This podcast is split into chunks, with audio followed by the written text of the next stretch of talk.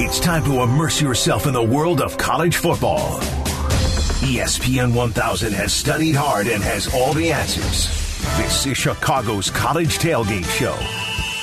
With Jonathan Hood, Chris Black, and Adam Abdallah. Advanced degrees not required. Understanding the Wildcat? Essential. Chicago's College Tailgate Show. This is Chicago's home for sports. ESPN 1000 and the ESPN Chicago app.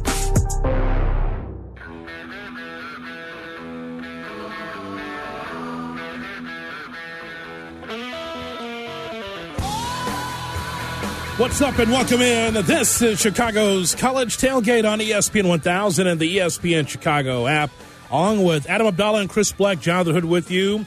Phone lines open for you at 312 332 ESPN 332 3776 is the telephone number. You can follow us on Twitter at ESPN 1000 CCT, also on Twitch at ESPN 1000 Chicago. Thanks so much for being with us as we lead you into Notre Dame football as they take on Florida State. That's a 5:30 pregame and a 6:30 kick right here on the home of the Irish, ESPN 1000. Well, here we are, guys. Week six of the college football season, and boy, it's been interesting, Adam. A lot of uh, interesting games in progress. Uh, this has been the 11 o'clock kicks have been very intriguing so far. If college football was a group of people, those group of people have been in line for an outdoor bottomless brunch and had need to be put into an Uber right now. Yes, like that is yeah. how drunk college football is right now. I mean, you've got Texas and Oklahoma are going to are in overtime right now. You've got Missouri beating LSU. You've got North Carolina beating Virginia Tech. Uh, I mean, just a bunch of great games so far today, and it's only getting started. Texas A&M takes down number four Florida.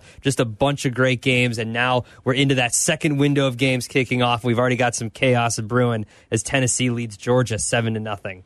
You know, one of my notes I had written down before the show to start here is uh, Texas is back, and I thought we'd spend the first segment roasting the Longhorns. Texas. And then uh, here comes Sam Ehlinger uh, with a minute 50 left to play in the game, drives the Longhorns uh, 80 yards down the field, scores a touchdown, ties the game 31 all. And like Abdallah said, they're in overtime right now, so we're keeping our eyes right there on the Red River shootout.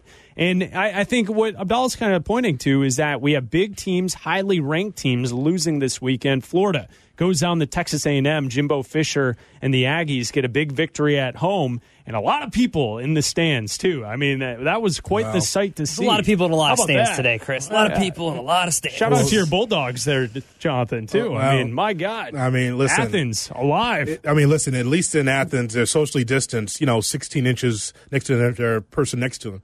Uh, nonetheless, LSU and Missouri, Missouri with the upset victory.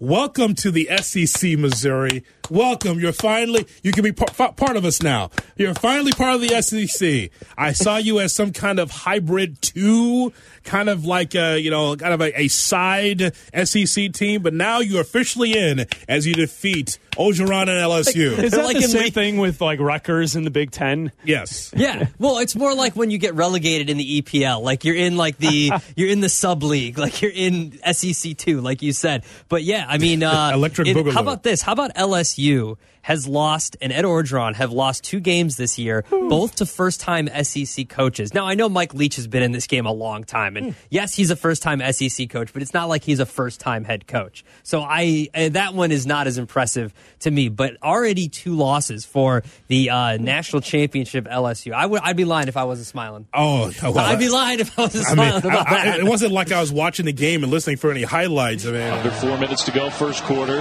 Tie game, second and goal. Brennan's going to throw, and he will get hit as he throws, but that's caught for a touchdown. And guess who? Terrace Marshall's got another one. yeah, indeed. Uh, you look at this game here where Missouri wins 45 41. Brennan with four touchdowns on the day for LSU. But on the other side, you take a look at Mizzou. They continue to battle back. That game, of course, was 14 all after the first quarter. And then Mizzou just continued to battle back.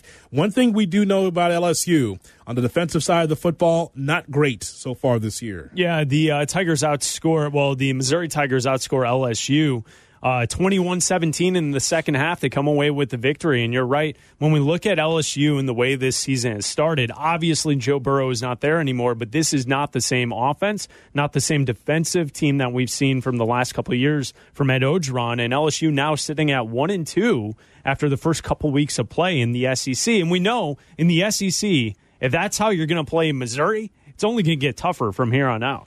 Jonathan, Adam, and Chris on Chicago's College Tailgate on ESPN 1000 and the ESPN Chicago app. How about Florida? I, am waiting to send that text to Alex Brown, my uh, favorite Gator. Gator Chomp. Ah, Florida. You know, Florida is supposed to be one of those top teams, maybe supplanting Georgia as far as one of the top teams in the SEC this year. Uh, not the case this afternoon against Texas A&M. So third and goal. Trask End zone shot. And Pitts got it. Touchdown. Two defenders right there. And Pitts able to rip it out of the air for the score. Now, listen, there's no question about it, Adam, that you take a look at uh, at Florida and their passing attack. I mean, Trask is definitely in the Heisman Trophy conversation. No doubt about that. 23 for 32, good for 312 yards and four touchdowns. But Texas A&M and their resolve for them to come back with 17 in the fourth, where Florida cannot respond. There's a lot of happy Texas A&M fans today because now they're two and one on the season. Yeah, absolutely. I think that you know Florida's offense played a really good game. You know they they they got out to a, a, lead, you know, like you mentioned, Kyle Trask. Pitts has been playing really well, but this is a story about Florida's defense. Florida's defense gave up 543 yards today, 205 on the ground, 338 to Kellen Mond. So, I mean, this is it's it's inexcusable for Florida's defense to perform like this if you're a Florida fan today. And this is a team, like you mentioned, they're ranked fourth right now. They're not going to be after this week. And this was a team that I had picked that if there was going to be a quote, not necessarily a surprise, but another team in the SEC that we wouldn't expect to be in the national championship conversation, it was going to be Florida just because they have great offensive weapons. They've got a good quarterback in Kyle Trask, and their defense was supposed to be better this year. Their mm. defense was supposed to be good this year. And as of right now, they're showing something that they need to figure out. At, uh, maybe they'll figure out against LSU next week. Who knows?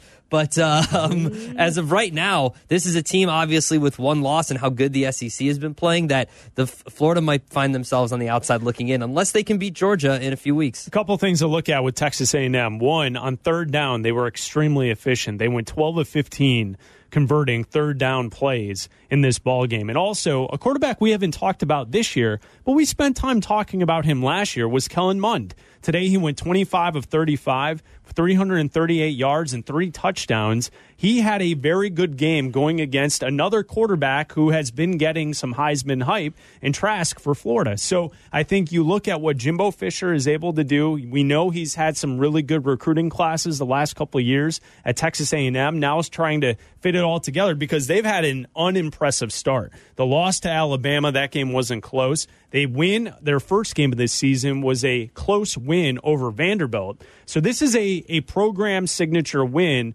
for a coach who has a national championship resume, but he has yet to do it on the SEC level. And so his quarterback played well, Kellen Mond, and Jimbo Fisher gets a big win at home, 41 to 38 over Florida. They gave him the Gatorade bath, and I'm like, why are wow, they, why are they doing this? That, right? Why are I they mean, doing it? It's the first time he's beaten a top five opponent at Texas A&M. You're the 21st ranked team. You should expect to at least be competing. Yeah. With another team in your conference that's a top five team? No, Gatorade bath. Gatorade bath. That's okay. the that's the biggest win they're going to have all year.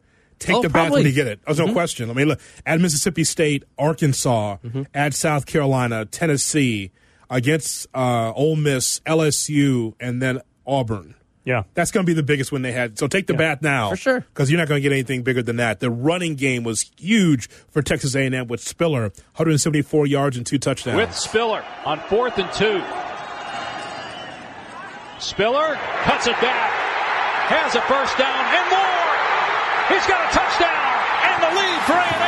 The biggest game for Week Six in college football, right here on Chicago's College Tailgate on ESPN 1000, is the Red River Shootout between the Longhorns and the Sooners. I remember Jim Ross, the longtime uh, wrestling announcer, talking about how he would fight with Dusty Rhodes. They'd, they'd cuss each other out on the phone the Friday before the game because Dusty was a big Longhorns fan, and Jer- we're going to whip your ass. I just want you to know uh, you know, um, uh, Boomer Sooner, That's all that, right? Boomer Sooner, it's time to put that uh, the mon- We're coming for the mongrels. We're the, mon- the mongrels are coming. Put the mongrel in the ground. And so the Longhorns, though, they are staying above ground, 38 37 in the overtime. But You, you got uh, Gus on right now. What do you see here? Because the Longhorns are leading in overtime. So right now it's 38-37. Uh, Oklahoma is just kicked the field or the extra point, so it is Okay. 38-38 right now. Uh, going into the second overtime, if you had the over. Cashed Boom. uh, after it did not look good. It did not look good for that over. But like I said earlier this week, if you're a college football bettor, Karma when you under. when you open up your uh, gambling app, if you're a college football bettor and whatever app you use, if you open up that gambling app, it's already in there for you. You just have to put in the dollar amount. Like it you gotta knows.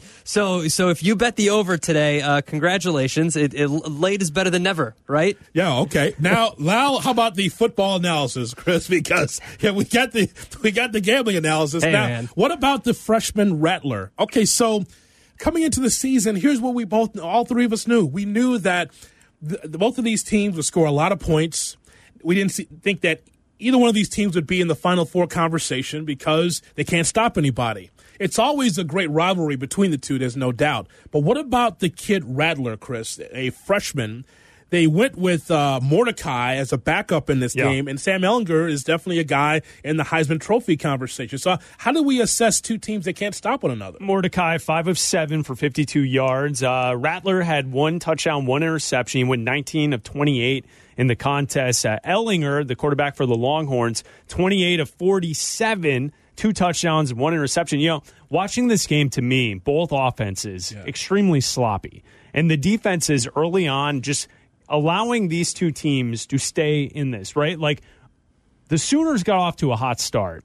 They scored early, and then the defense got a turnover, scored again. And then here comes Texas, and Ehlinger bringing his team back. They're talking on the broadcast about Ehlinger after last week, after the loss, got his teammates around him, and he told them, We need to be better. We need to do better going forward, even though we've seen some sloppy play from Texas and clearly a defense that is not very good. And so we've seen back and forth, and that's why this has been such an exciting game down there at the Cotton Bowl because both of these teams have major flaws, mm-hmm. and neither of these teams will be the best team out of the Big 12 this year because we've seen them both slip so early here in this season. And for Texas, you have to win this game. Oklahoma is probably already done with their two losses, right? Mm-hmm. Texas still has a shot. I know To- to it's do a- what? Well, to to win the conference and to say we should be involved in the conversation for the college football playoff. I'm not saying that they would get in to be involved in the conversation. So I mean, this is a huge second overtime for Texas, but this has been a, a sloppy game. Five turnovers in Yeah. the entire game. I mean, you saw. I mean, there some comical turnovers where like the ball just kind of shoots out as two defenders are are closing in on Spencer Rattler. Like this is just Wow. some some bad some bad turnovers uh, in this game. But this is this is why it's the Red River Shootout. That you expect games to be crazy like this, and you expect it to be to be just chaos. That's this this game Yeah. is chaos. Well, Adam, let me ask you a question.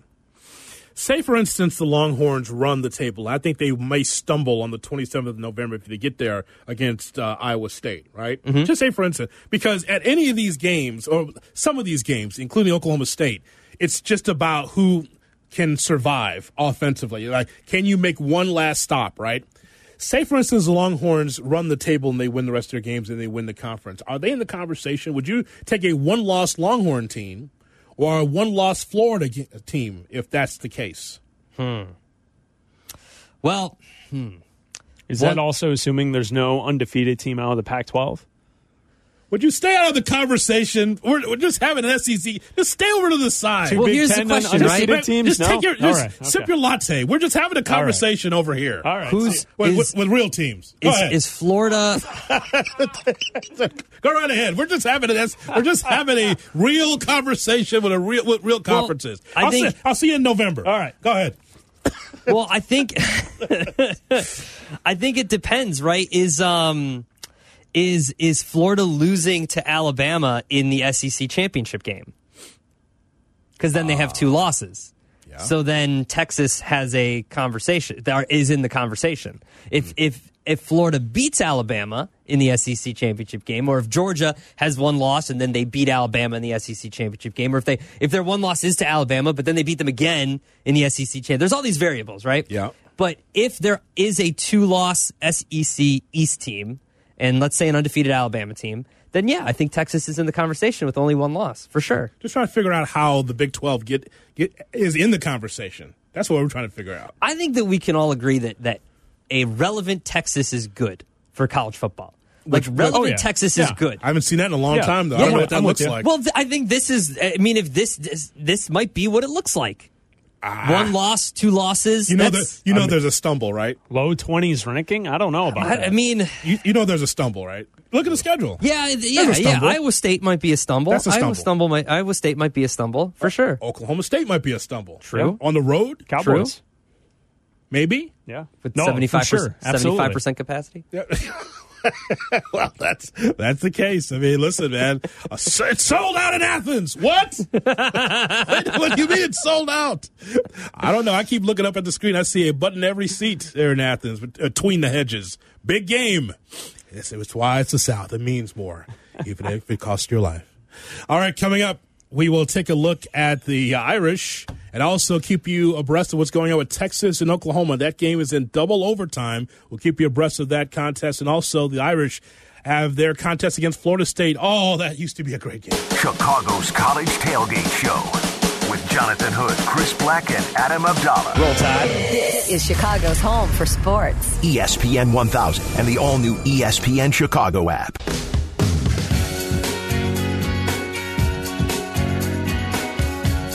Thanks for hanging out with us here on a college football Saturday, along with Adam Abdallah and Chris Bleck, Jonathan Hood with you. Follow the show on Twitter at ESPN 1000 CCT. We're just building a bridge to Notre Dame football. They take on Florida State. It's a 5:30 pregame and a 6:30 kickoff right here on the home of the Irish, ESPN 1000. We're also keeping you abreast of what's going on in some of the big games. The biggest game of the day is the Red River Shootout between Texas and Oklahoma. Adam, where are we now? 38-38 uh, with in second the uh, double overtime now in this game, right? Second overtime right now, fourth and goal for uh, Oklahoma in the second overtime. Eh, They just uh, Spencer Rattler ran for a three yard touchdown, but they called it back. So they're on the Texas one. So it's fourth and goal. Texas just called the timeout.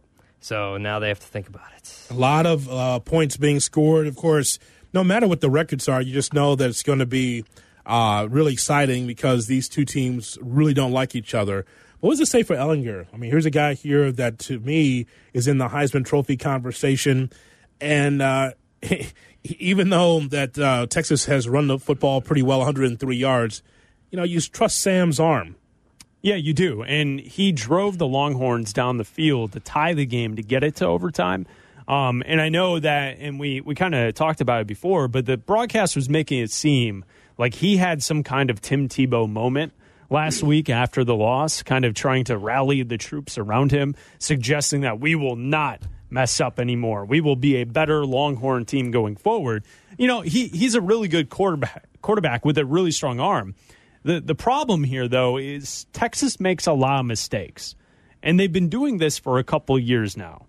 So does that go back to the head coach, Tom Herman?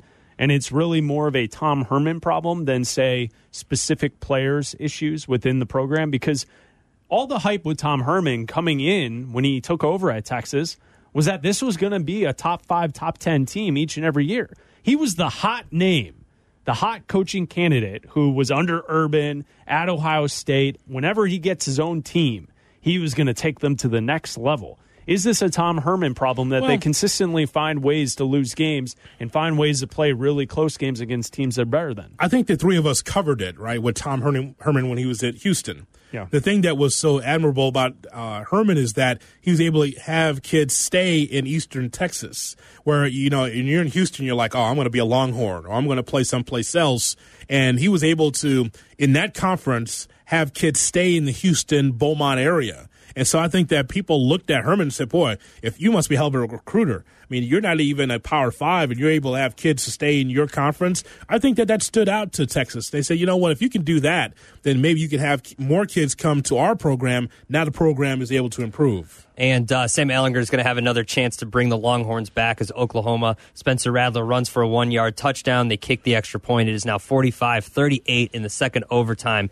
Texas will now get their chance to score here in the second overtime. And Sam Ehlinger, you know, he brought them back in the fourth quarter, put up 14, uh, two touchdowns in the fourth quarter. And then, you know, now in overtime, he's got a chance to bring them back again. This is a guy who, you know, we always talk about, like Joe Burrow, where was he ranked?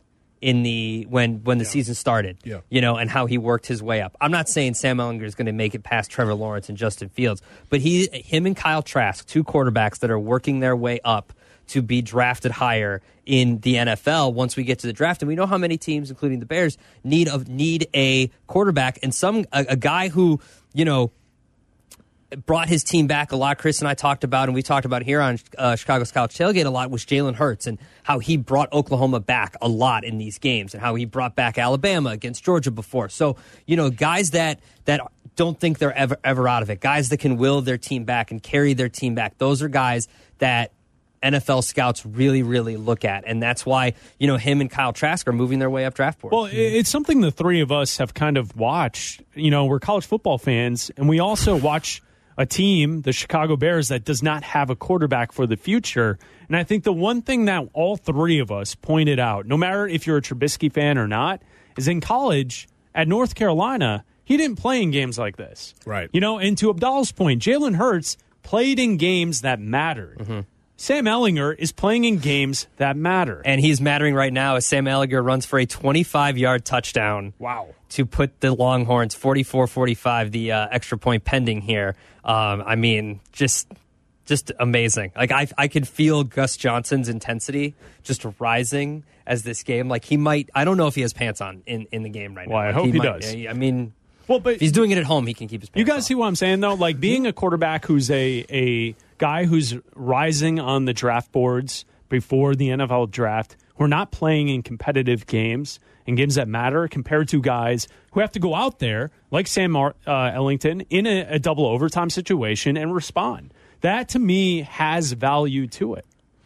Chicago's college tailgate on ESPN 1000 and the ESPN Chicago app. We're keeping our eyes on that game, the biggest game of the day, Oklahoma against Texas. Also, we are leading you into Notre Dame football. Notre Dame double digit wins against Duke in South Florida. 79 to 13 margin offensively for the Irish. It's the first game in three weeks for Notre Dame since they had their game postponed on September 26th against Wake Forest due to COVID 19.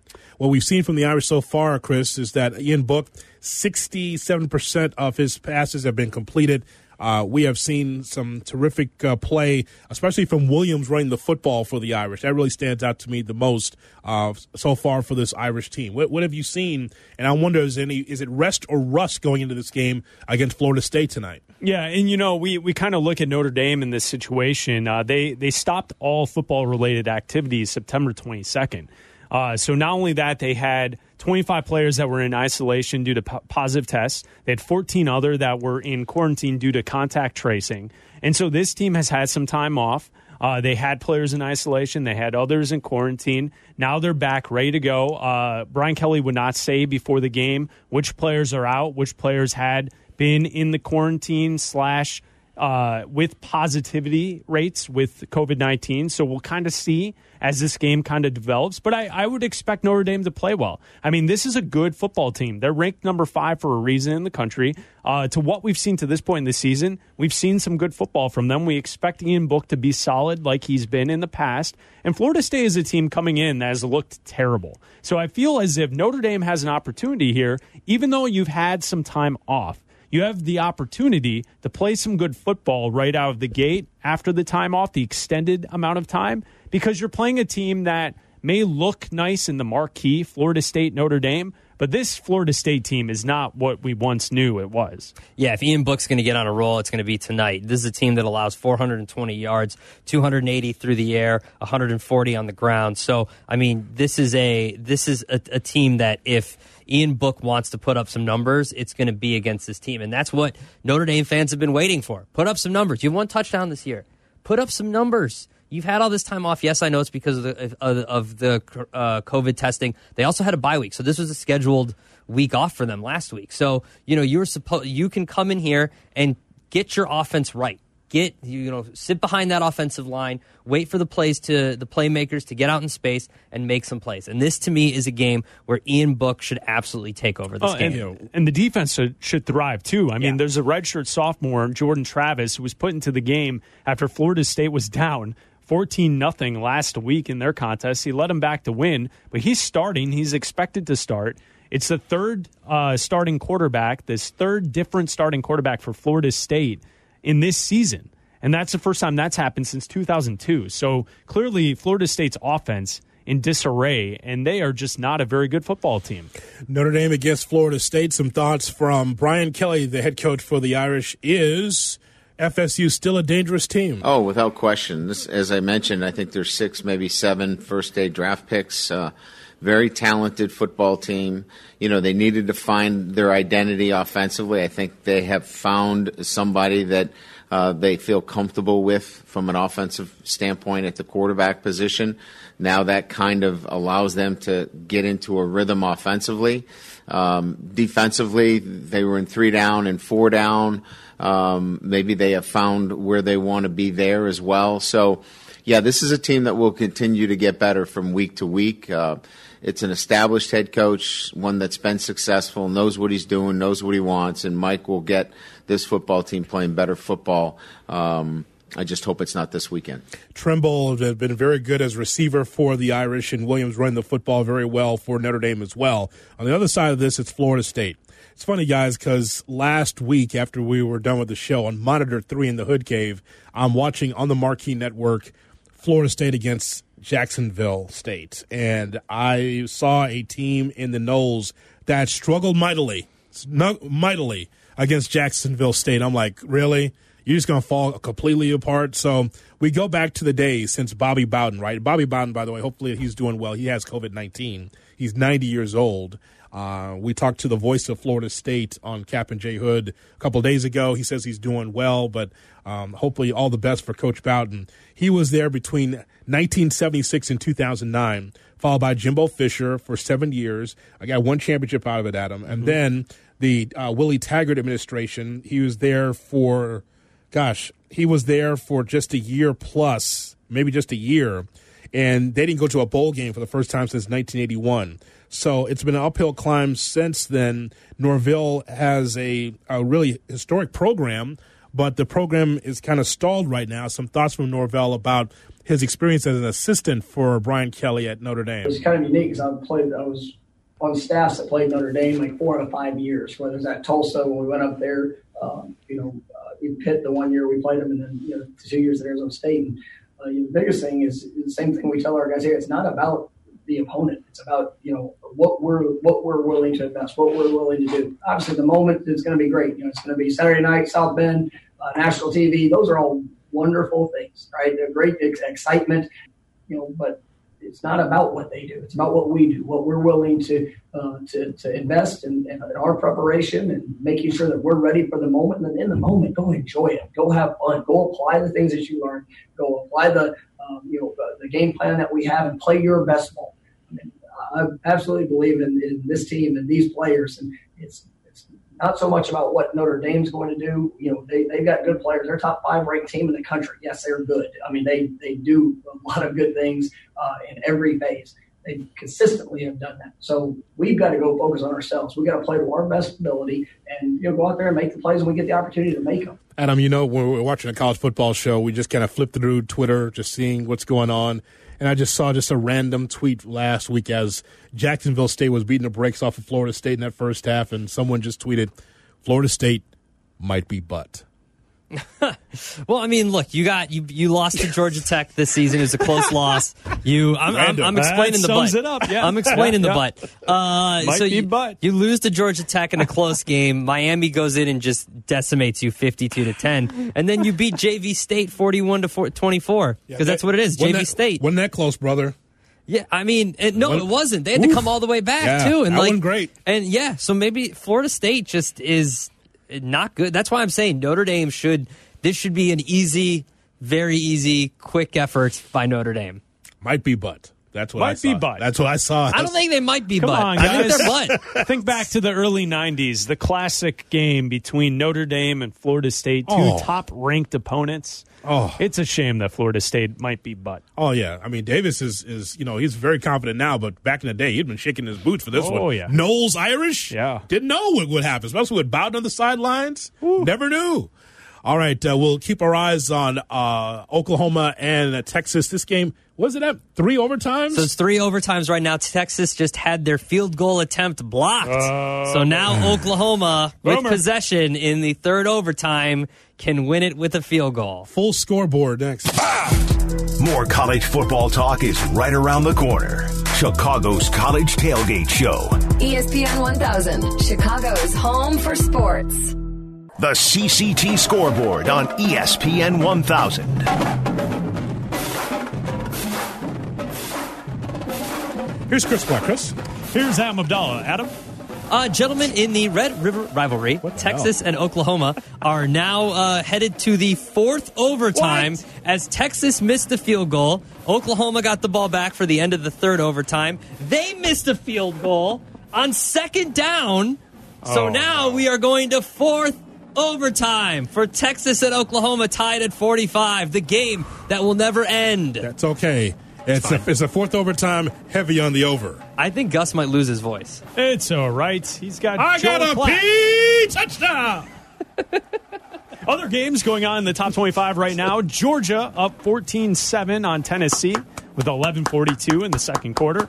Auburn's up 7 nothing on Arkansas with 4 minutes left in the first quarter. Hmm. BYU 7 to 3 over Texas San Antonio with 11 minutes left in the second quarter. Iowa State 14-7 over Texas Tech early in the second quarter. Some finals from earlier today.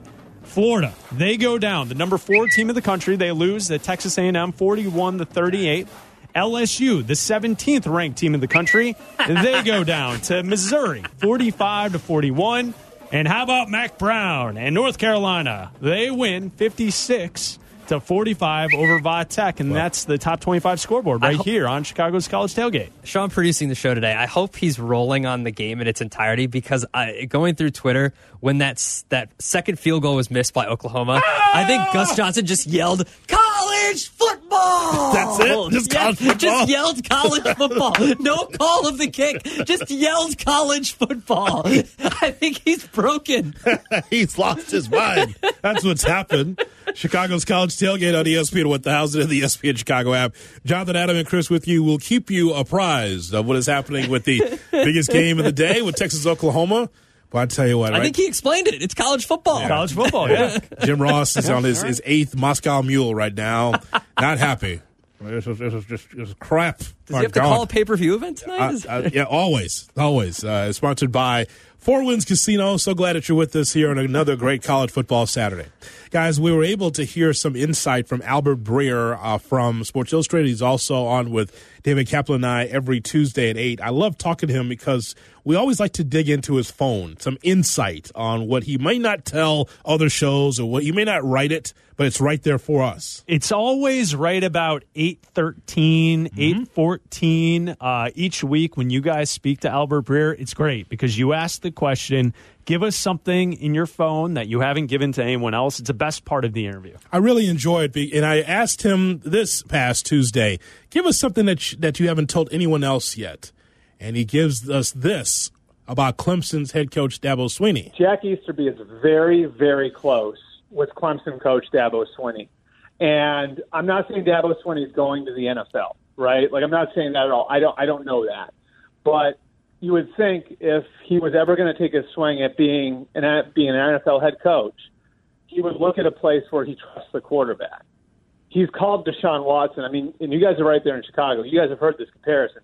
He's compared Deshaun Watson to Michael Jordan and, and what he did for the Yeah. program at Clemson. Yeah. And so the fact that there's already an existing strong relationship, and not a lot of people know about this, between Jack Easterby and Dabo Swinney, and this is something multiple people pointed out after all this happened.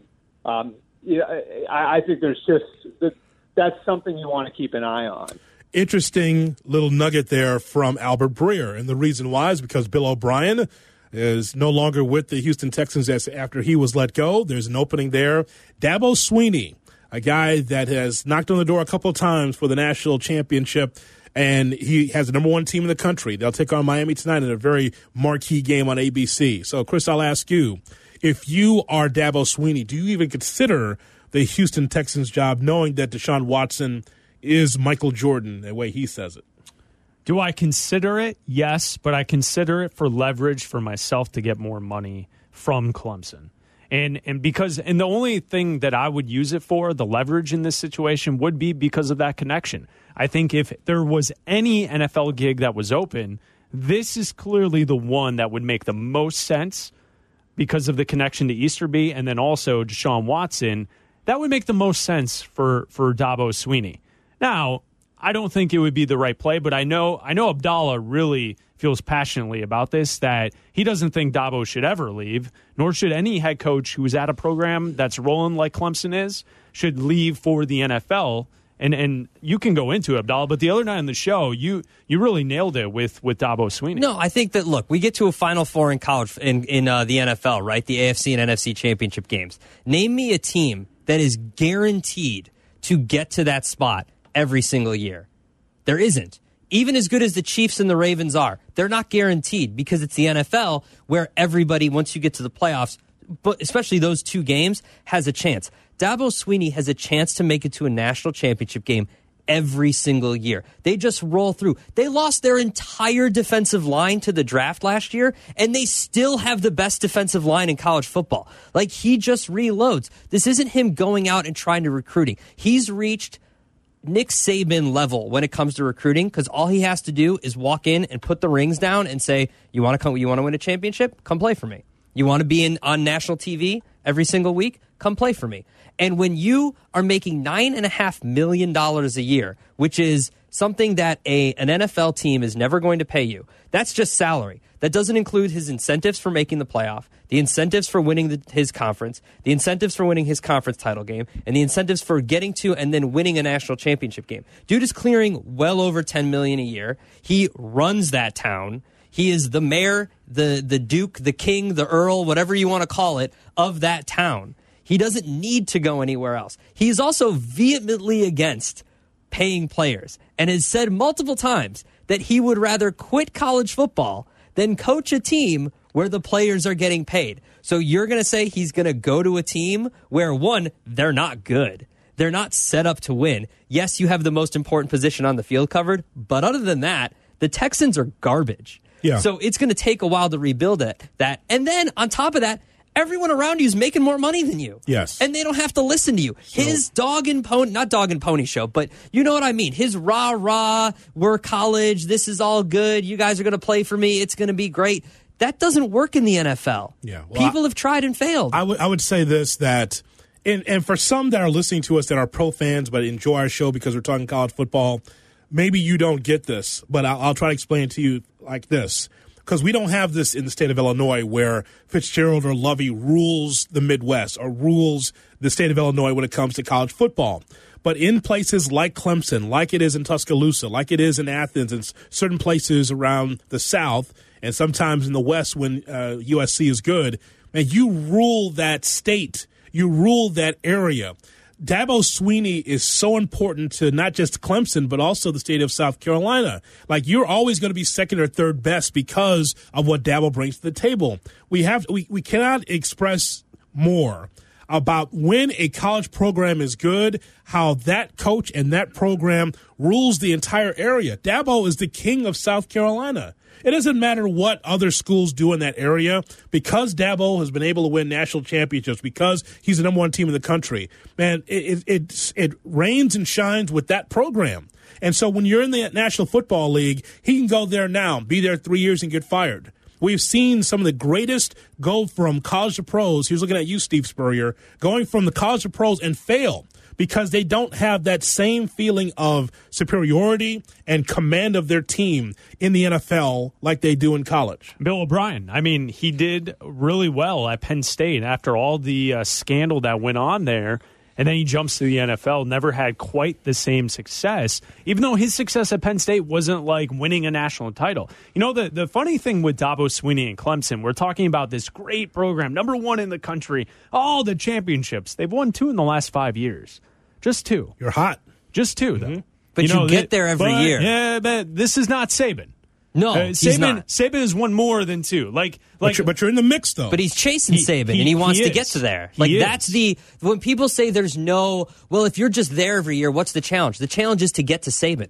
The challenge is to get to the to that number. The challenge is to get and beat Saban every Saban- year. And Saban's chasing ghosts, those who came before him Mm-hmm. back in the 70s and the 60s, right? College football greats, Yeah. as far as head coaches. So, like, you know, it, it's interesting. But Barron Paterno in the past, though, when you take a look at what Saban does oh, every yeah. year. Oh, yeah. Yeah. No, I, I'm with you. I just think that we, I think most college football fans just assume Clemson is at that same level as Alabama, but Clemson has not had the sustained success that Alabama has had. Now, now, Dabo Sweeney may very well for the next 10 years rule the South the Atlantic Coast Conference and that south pocket of the country mm-hmm. where he gets all the recruits and he gets the college football playoff like Abdallah saying a shoe in almost each and every year. He's to do that though. So I wonder if a team came with deep pockets to him saying, Hey, you can call all of the shots and you get your quarterback who you compared to Michael Jordan and the people running the organization are your close personal friends.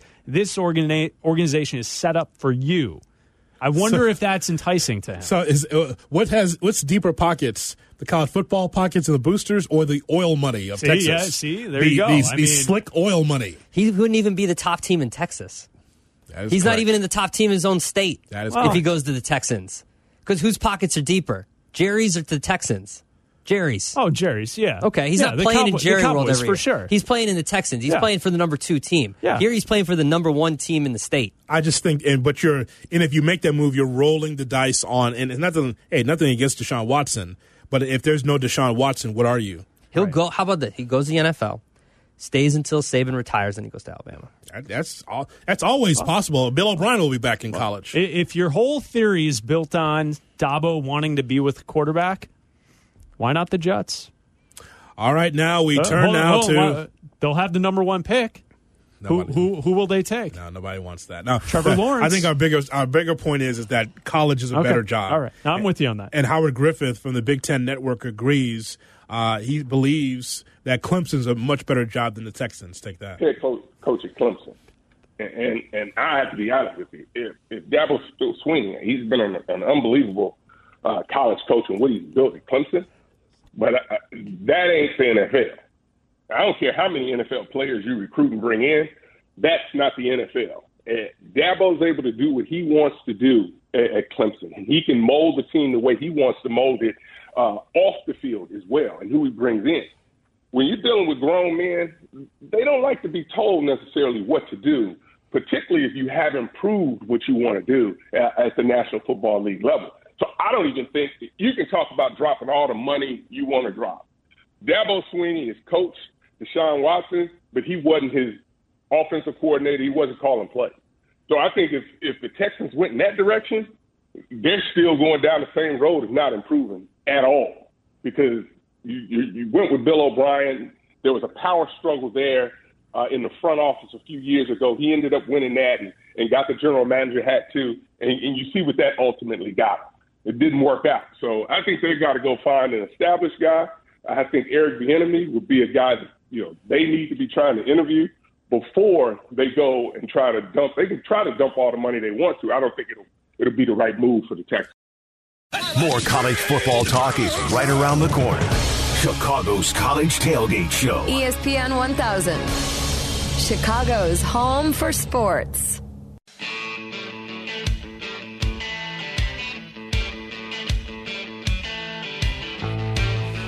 Chicago's College Tailgate on ESPN 1000 and the ESPN Chicago app.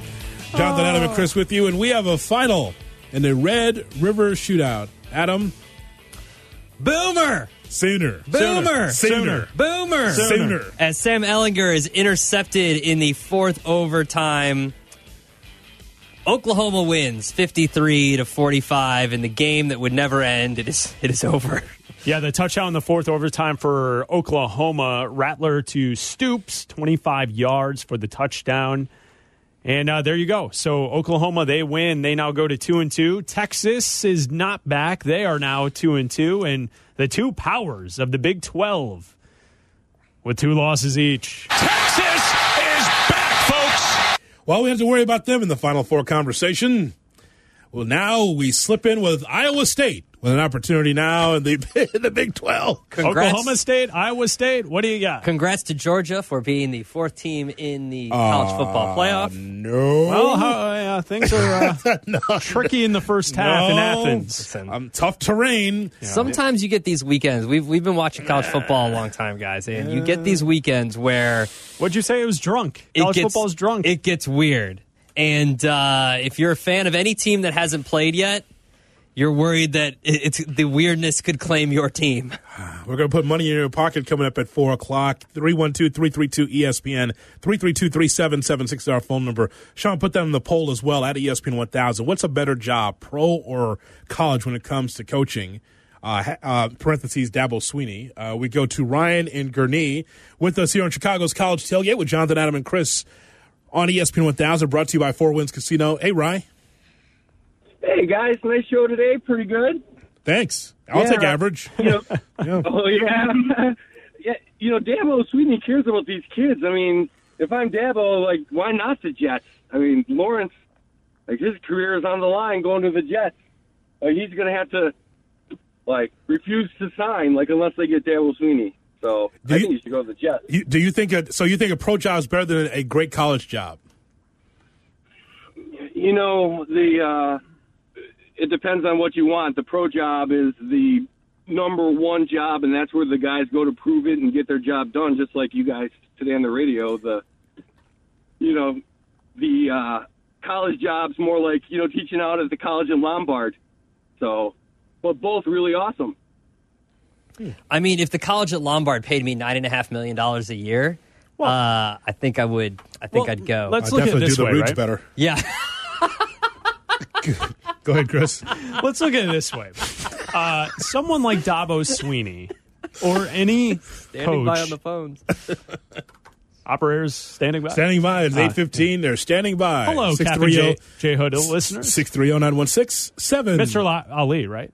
Eighteen hundred. Mr. Ali standing. Oh, absolutely. Illinois Media School. I'm, I'm just trying to interrupt. BeOnAir.com. as, as you do the read. Oh, it's okay. Yeah, I still get. Either way, I still get paid. It's it's combat pay, but I still get paid nonetheless. Okay, so so uh, a college coach Yeah. at his university, it, it's a protect, protected bubble somewhat. Where in the NFL, like, w- what's the rate of success? How many head coaches in the NFL are there for more than six years? I would guess, without even looking it up, it, it's a pretty low percentage, right? Like, not every coach is Belichick or Mike Tomlin.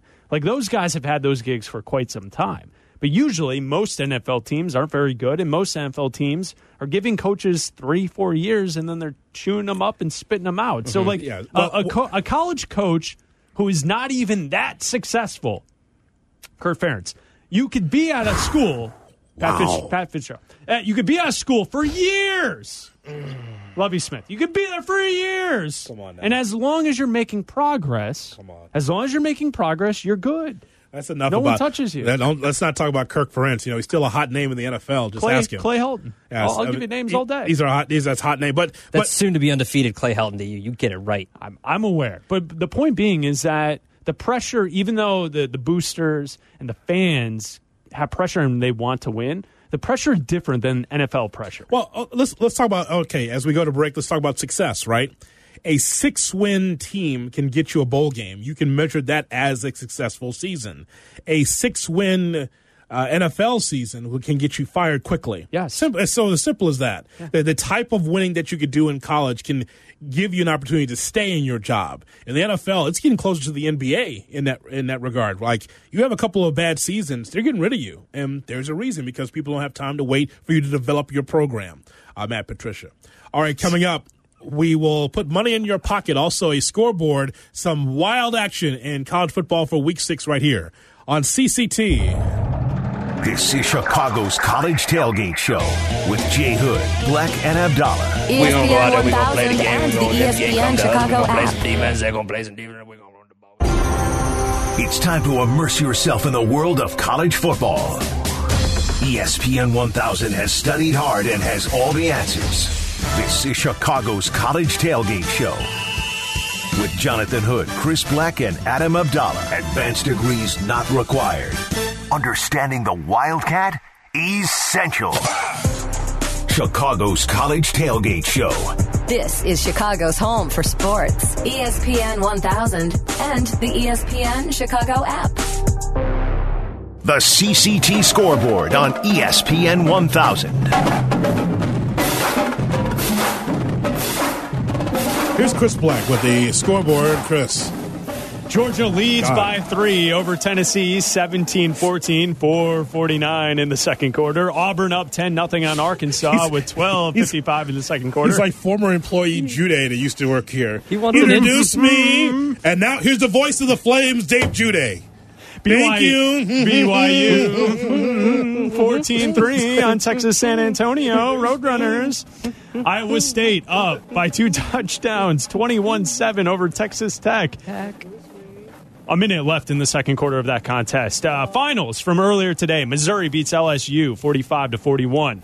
Oklahoma beats Texas 53 to 45 in four overtimes. Texas A&M they upset the number four team in the country, Florida, 41 to 38. North Carolina they escape 56 to 45 over Va Tech, and that's the top 25 scoreboard here on Chicago's College Tailgate. Chicago's College Tailgate brought to you by Four Winds Casino. Jonathan, Adam, and Chris with you. Time to put money in your pocket as we turn to Mitch Moss from VSiN, the coast to follow the money. And guess what, guys? Mitch is on television on Marquee Sports Network. He's on that show across Chicago and the Midwest from 6 to 9 a.m. Chicago time. Mitch Moss, friend of the program, joins us here on Chicago's College Tailgate. Mitch, as always, we appreciate it. Thanks for coming on the show. Hey, fellas, thanks for having me. Hey, let's talk a little bit about uh, one of the marquee games tonight with uh, Miami against Clemson. So, um, what are your overall thoughts about that matchup as number one Clemson against uh, it's supposed to be an improving Miami team? Well, when it comes to uh, uh, from the betting standpoint, I will tell you this: that uh, Circa Sports they are the first book, you know, out here in Las Vegas and uh, pretty much globally to open up college football numbers. They put them up right away on Sundays during the NFL action. They opened up Miami 14 in this game, and the total was 65. Uh, during the week, it got bet up to Miami 15 and a half.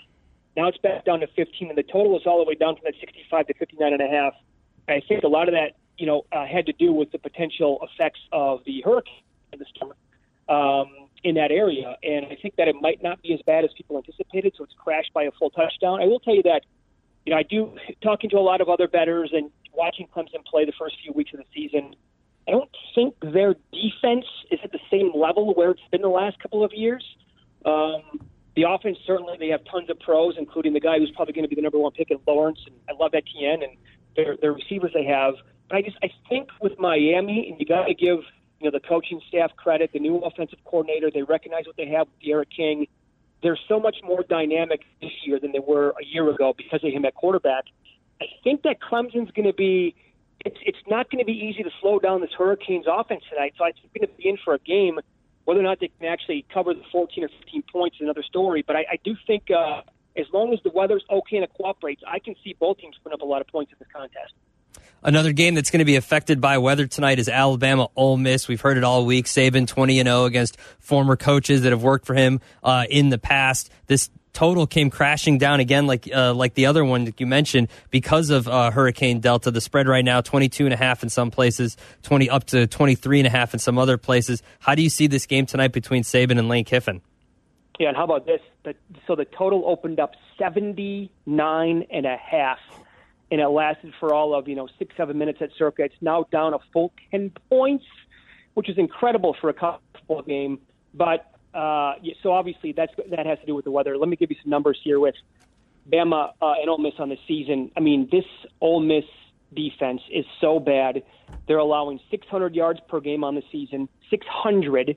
That is dead last in college football. They give up 302 on the ground and 298 passing. So it's pretty well balanced how teams can attack this defense.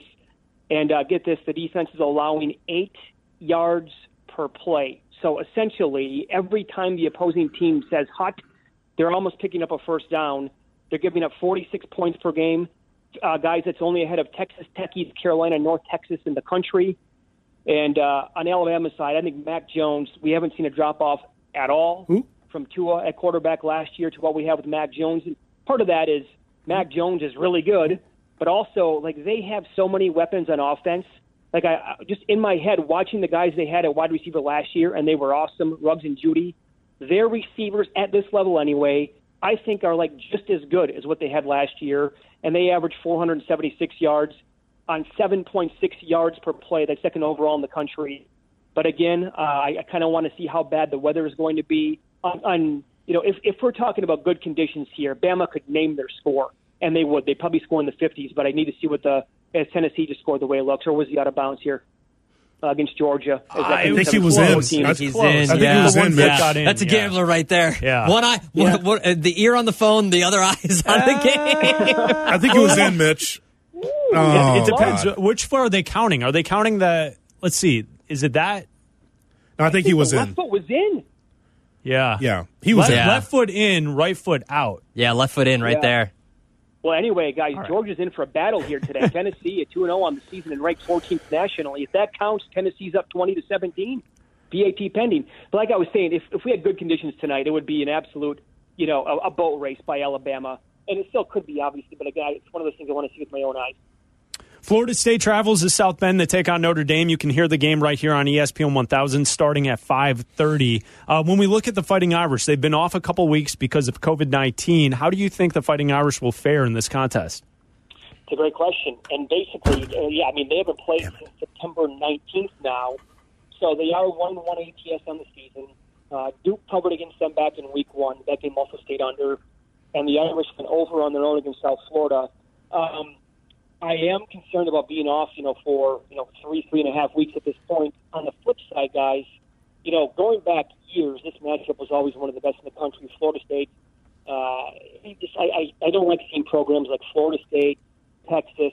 Um, uh, they should always be good, in my opinion. They should never get, bit bad. USC is another one. I just this Florida State team, they, they kind of stink. I mean, they lost to uh, Georgia Tech in Week One when they were laying 13. They were catching double digits against Miami. They lost by six touchdowns. And I watched not all of that game, but um, some of that game against Jacksonville State. And the final score I know was 41-24. I actually think it was misleading. It was closer than that in the second half. Um, and they actually were, I believe, down at halftime, if I if I recall correctly. They're, they're just, they don't, I think they, they're a couple of years away from getting back to where they were, you know, seven, eight, nine years ago.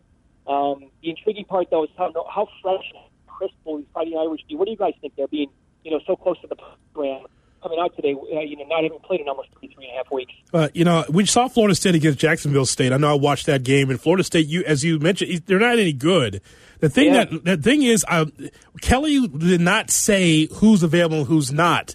You would think just from even the backups from Notre Dame, they should run over Florida State. But I'm staying away from the. I what do you have, Adam? Twenty one. I have 20 and a half. 20 and a half. Yeah, I'm staying away from that today because I don't know what Notre Dame has. Like, I, I believe in Book. I believe in their offense. I just don't know who else is healthy. So I'm staying away from that. Probably look at the total more than anything else. Yeah, I don't blame you. I think that's probably a good way to approach it. I mean, I've actually been betting against teams where we find out kind of late that they're missing guys because of COVID or because of other things. I'll tell you, I bet against uh, Va Tech now two weeks in a row. We found out today that they were missing a couple of more guys, and North Carolina was down all the way to three, and they scored know 50 plus points against them. Last week against Duke, we found out on game day that they were going to be without 13 guys. So uh, that, that's been pretty decent, uh, a decent way to bet games so far this year when we get this news kind of late in the week. uh, before I pull the trigger on, on Mississippi State and Kentucky, I don't know which Bulldog uh, team I'm getting. Is the team that was very good offensively against LSU or struggling against Arkansas? That's why I want to ask you before I pull the trigger one way or the other on this game against Kentucky. Well, uh, in you know, in typical Mike Leach fashion, right? Like he's always been very good catching points. Uh, you don't want to play him when he's actually a big favorite, like he was last week. So, I mean, all things considered, um, last couple of games for him so far to start the season, that's kind of his mo. I mean, he, he's done that all the time. Like at Washington State, he would lose to uh, like Eastern Washington, weighing 28 points. Like, wait, what a sec? Wait, what, they scored how many points against Eastern Washington? That game doesn't make any sense, but that kind of is what he does. And now they're catching three in this game against Kentucky. I, look, I know that they only scored that game last week. I think it was what 21 to 14 against Arkansas. I think 57, 57 and a half is kind of a low total. I'm not going to be surprised if this game's going to be a shootout. And at the end of the day, we see both teams scoring in the 30s, and that game goes over 57. We don't have any uh, late night Pac-12 games just yet. We got a couple more games for that. But there's a, is there another game on the schedule, maybe from one of these smaller schools like a Marshall, Western Kentucky, UTEP, Louisiana Tech, Charlotte, North Texas that you have your eye on tonight? Chasers. Yes, Chasers. Yes, is what I'm. That's the yes. Uh, I would say Temple and Navy. We were told from uh, guys that we totally respect that uh, Temple is the right side in this game tonight against Navy, and I would totally believe in what they um, uh, what their opinion is on a game like this. And you know, to, the, the point was maybe the most misleading result of any game so far this year. Well, certainly of any half would be what Navy did to Tulane in the second half of that game when they were getting shut out and 24 nothing at halftime. They came back to win the game 27-24. And Tulane is not awful. How Navy did that is still beyond beyond me because they lost and BYU's good, but they got, I mean, just hammered against BYU 55 to three. And then what was that last week against Air Force? Air Force actually had the COVID problem. Um, and that game, they opened up a one point favorite. Navy, it switched where Navy became a seven point favorite. So that, that line moved eight points. And that, they got run out 40 to 7. So I would think that Temple might be a good, uh, a good team to bet on tonight. They're up to four against Navy just because I don't think Navy's any good. Mitch Moss from VSiN, uh, Coastal Follow the Money. You can watch it on the Marquee Sports Network from 6 to 9 uh, in the morning on Marquee Sports Network. Mitch, as always, we appreciate it, my friend. Thanks for coming on with us in Chicago. Thanks for having me. Anytime. Good luck tonight, guys. Uh, Mitch Moss from VSiN uh, with us here on Chicago's College Tailgate, brought to you by Four Winds Casino. Jonathan, Adam, and Chris with you here on ESPN 1000. I'm glad you asked about Mississippi State and Kentucky because I was thinking the same thing. Will Leach show up? Will that offense show up? Kentucky's been disappointing to this point in the season. They should have. I know a lot of people are kind of picking Kentucky as like a, a deep, deep dark horse in the SEC Mm-hmm. to win some football games. So it was a game that I was kind of keeping my eye on. Some thoughts now from Lincoln Riley, the head coach for Oklahoma. As Oklahoma survives by God against Texas in four overtimes, 53 to 45. Here's Coach Riley. The longest game in Red River history, and Lincoln, you've now won four of the last five against Texas, but the resiliency of your guys throughout overtime, getting it done. What is the moment Yeah. for you? you know, in any year to quit, you know, this would have been the one. You know, with all that's gone against this team, and give Texas credit. What a battle! This has got to be one of the greatest Red River shootouts of all time. Um, unbelievable game, man. Unbelievable. Your defense ends it. Tre Brown, finally, you've been wanting the finish from that group. How impressive were they? Yeah, the turnovers were great. You know, we, we fought. We had a couple plays we didn't make, but man, we made we made it when it counted and, and won it. Man, it was it was awesome. Spencer Rattler was special in the second half Yep. in overtime. What did you say to him at the break? No, he just nothing. I mean, he, he we went through the adjustments. Uh, I thought Tanner came in and did a good job, and, and it settled Spencer down a little bit, and he made a lot of big time plays there at the end. We're going to be talking about this one for a while, Coach. Congrats. Forever. Thanks. Indeed, forever. Forever. Like the, like the game. Forever. As the cannon's going off in the background. Did you hear that? yes, I did. All right, coming up, guys, you know it's our favorite game. We're going to spin the wheel. Spin Next, right here on CCT. More college football talk is right around the corner. Chicago's College Tailgate Show. ESPN 1000. Chicago's home for sports. ESPN 1000 and the ESPN Chicago app.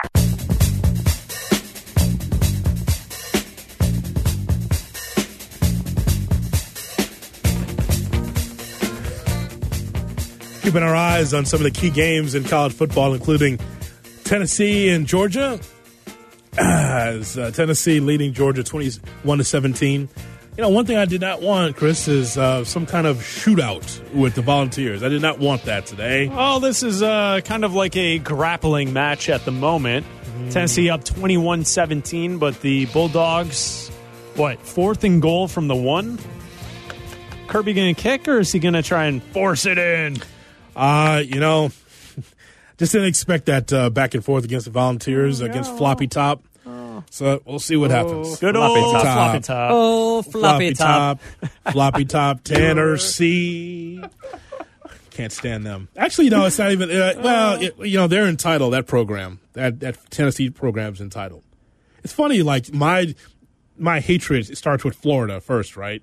And then it's Tennessee. Like Alabama's like way down there. like, I, like I don't hate Alabama at all, but it's like Florida and like the entitled Tennessee program. Does Pruitt not know how to wear the mask? Yeah, he's got it on. Can can you uh, can you uh, explain what that is? Oh, you Can. I explain it? Well, I, I'm just Do asking. you want me to explain it? Ah, did he get it? It's, it's a little short. Looks like you got stopped. Looks like the balls stand tall on the goal line. Turnover on downs. Okay. Uh, no, he's wearing the mask over his head, ears, chin, but face and nose completely out for Jeremy Pruitt. Yeah, he's uh, he, uh, a couple of my uh, my Egyptian aunties would be very upset that his uh, at the way he's got that styled right now. Someone needs to tell him that if you're going to cover the, I don't think he. You know, there's all that COVID transmission through Yeah. the ear holes, Yeah, the, right? the, the COVID to the ear thing. You want to make sure that's covered because What is he doing? Yeah, because I guess he, he learned that someplace at some journal that you can get Oh, COVID in your man. ears as we spin the wheel. And now it's time to spin the wheel on Chicago's College Tailgate on E ESPN 1000. All right, it's time time to spin the wheel right here on ESPN 1000, the ESPN Chicago app. Ah, that gives Adam a chuckle, doesn't it? It's just the music is so perfect. I just love it so much. Well, you know, I figured it out. It, it's it, if you notice television today, right, compared to when I was growing up, yeah. used to have a long story. You know, Maud would be on Lady Godiva it was a freedom, right? Like, it, like the open would be five minutes, right? Mhm, It's like the Family Guy bit. Like by the time the open's over, the show's Well, over, right? I mean, listen, but now, the- but now in 2020, the, the the shows have shorter opens right to the programming. They don't have the long, elaborate telling a story open for Well, I shows mean, anymore. Sometimes you gotta you got you just wonder. You gotta ask what happened to predictability. what happened?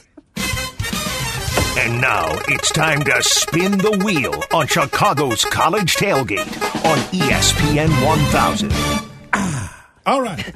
We turn now to spinning the wheel as we have uh, as we have items for you every week. Uh, you want me to spin first, Chris? Yeah, go give it a good spin. All right, here we go. And let's see where we are. No whammy, no whammy, no whammy, no whammy, no whammy, no whammy, no whammy. Ah, oh, it- it landed on this question. If you remove Trevor Lawrence from the equation, which quarterback or offensive weapon in college football would you want to help you win a national championship? Adam?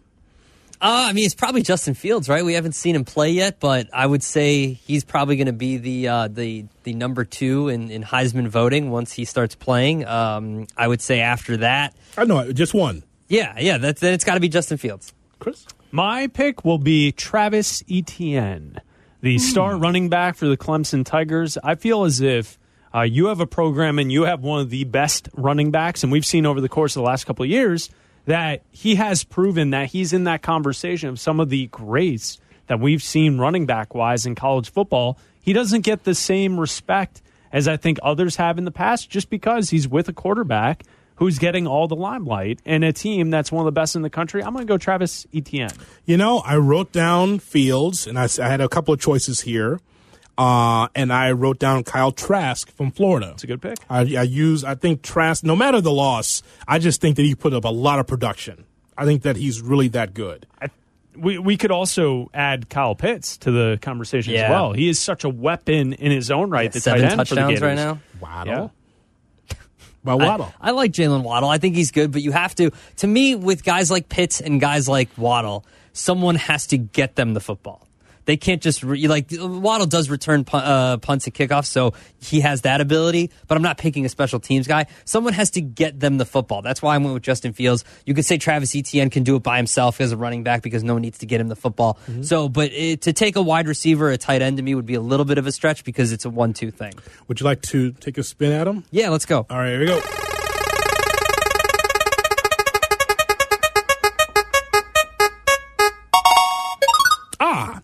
It landed on most unlikable coach in college football. Most unlikable coach in hmm. college football. Adam? Hmm. I, I, I've told you, I'm going to eat this when he's eventually the coach of Alabama, but I can't stand Dabo Swinney. Can't stand him. I think his his I think he's fake nice guy. I think that hmm. he said on multiple times that he would take another job rather than pay the players. I don't think he's got his players' best interest in mind when you make statements like that. College football is about the players. And yeah, you give them these great uh, accommodations and you give them all that kind of stuff, and it's awesome. And they get the, their free education for playing for you. But to say stuff like that to me makes you a, a bad guy. He's also beaten Alabama a few times. A which means I know bad the guy. Yeah, it makes him a bad guy. Uh, would you like to direct people to that column, by the way? The Sports Illustrated, is that where you Yeah, find yeah, the it was on? Sports Illustrated. I found it. I've tweeted it out before. Uh, you can find it where he says, uh, "I would rather take another job." So that's fine. He can, you know, when they start paying players, he can sell cars, All right. Chris? open up a dealership or something. It landed on most unlikable coach in college football. There's so many good options, right? Uh, we have Lane Kiffin now in the SEC. Uh, we have some uh, certain Big Ten coaches who find uh, find uh, uh, trouble to win football games. But am I allowed to do this? Uh, We're the There's a lot of personal bias in this question. Oh. There's a lot of personal bias in this question. We're the home of the Fighting Irish. Oh no! right? Oh, I don't know if you can do this. Oh. All right. Well, I- I'll pick someone else then. No. I mean, oh, 'cause- I didn't know. uh, No, that surprised me. I didn't know you were going there. Brian Kelly. Wow. It's pretty unlikable, right? You guys tell me. I think in the past he's been unlikable, but I but think he's this trying to new- work I on think it. I think Cincinnati Brian Kelly was also like, and I think Yeah. first three years of the Notre Dame regime, red face Right. Brian Kelly. Now, I think he settled in after the win. He does now. yoga. Remember that whole column about him doing yoga now in his room? He's got like the Lululemons on, and he does yoga. then let's uh, let's move him to the side. No, no, we won't do that. That's interesting. I I'm didn't know home of you- the Irish, but uh, I I think Tom Herman's in the conversation because he's very cocky down there at Texas, and they have struggled to be or to have he's struggled to have an impact like we thought he would at Texas. But I'm going to go with uh, I'm going to give you Lane Kiffin. Lane Kiffin is the most unlikable coach in college football. A lot of personal bias in these questions. Co- cocktail face. A lot of personal Red bias. face, yes. Uh, you guys, if you listen to anything I've said on the show, you know what my choice Right? is. Right? Should we say it at the same time? Uh-huh, Should uh-huh. we say it on three? Yep, One, two, yep, go. yep, yep, yep, yep. One, two, three, go. James Franklin. Yep. Yep. I nailed it. Yes. Yep. But why? Com- completely fake. That's all football. That's fake. So the That- same reasons that I don't like Dabo. No, no, just like anything he says to me is a lie. That's what I believe. Okay. I, I don't believe anything that James Franklin tells me. And I just think it's great that you could be chummy football guy on Big Noon and just like, hey guys, you know, we're here for the play, you know, we're here for the players. Noon. You're not here for the players. You're Mm-hmm. just here for yourself. I just I just think that coachy coach is way over the top and I don't see anything real about James Franklin at all. Period. Yeah. I think I think he is as plastic as a football bat. Who's faker, James Franklin or Lane Kiffin? I think you and I uh, each selected uh, individual. I mean, heck, I think Abdallah can make the argument hard for Dabo Swinney as well. I mean, there, there there's a certain um, part of college football coaches that is used car salesman, right? Oh yeah, it has to be. Oh yeah. Yeah. I just James Franklin just I think any college coach is a used car salesman, basketball or football. Yeah. Uh Chris, you want to spin the wheel? Yeah, let's give it an old spinaroo.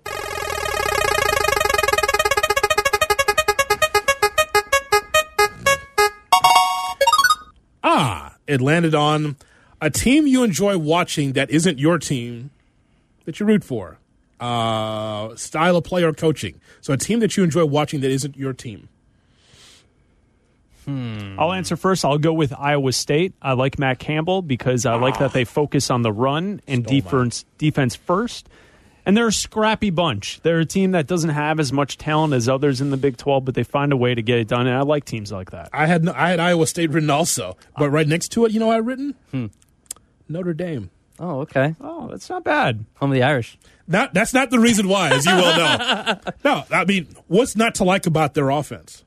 What's not to like about how they just go about their business offensively? Their quarterback isn't very good. Oh, it's decent. Decent. Yeah, no, that's fine. Yeah. Yeah, I He's mean, good enough to win. Yeah, you'll They're good it. enough to win. Like, like everybody can't be Trevor Lawrence. No, I know. Or Mac Jones. Who? Who? Uh, mine is uh, Big Leach. Um, Oh, the- for heaven's sake! Mike Leach. I love the uh, the air raid, uh, whether it was at Washington State or now Mississippi State. I don't care if you win games; they're they're fun. They're they're always fun. They're always chaotic. There's always something about even if he's down 21 or down four, three four touchdowns, you know he's going to keep throwing it. Even if he's up three four touchdowns, he's going to keep throwing it. So I like. Uh, I also like watching Michigan. I got family from Michigan. That's who they root for. I like watching Michigan football. I'm I'm just handing you uh, Leach's play sheet. There you go. Yeah, that's fine. That's The- fine. The napkin. That's fine. The- there you go. The, Let see that. Yep. That's fine. I don't mind it. You It's like- fun. You like the half napkin he's got. Yeah, it's, it's great to watch. I like it. That's his play sheet. Give me right more there. Big Leach. Uh, the, on the play sheet it says, "Throw the football." Yeah. I'm showing the Twitchers right now. ESPN 1000 Chicago. Yeah. I have it right Throw here. it as far and as hard as you can. That's Leach's playbook. I love it. It's great. Uh, Chris, what did you say? You said Iowa State. Yeah. Yeah, I, I had that written down too. Interesting. Let- Oh, you know, we got. Can we have? Yeah, let's give it a time. One more. Is R.J. Young's coming up? Right, Oklahoma uh, fan. He's got to be happy somewhat about what happened here. Let me give it one more spin of the wheel here. Oh, this will be interesting. Ah, I was hoping it would land there. Best college football analyst in the business, Chris. All right.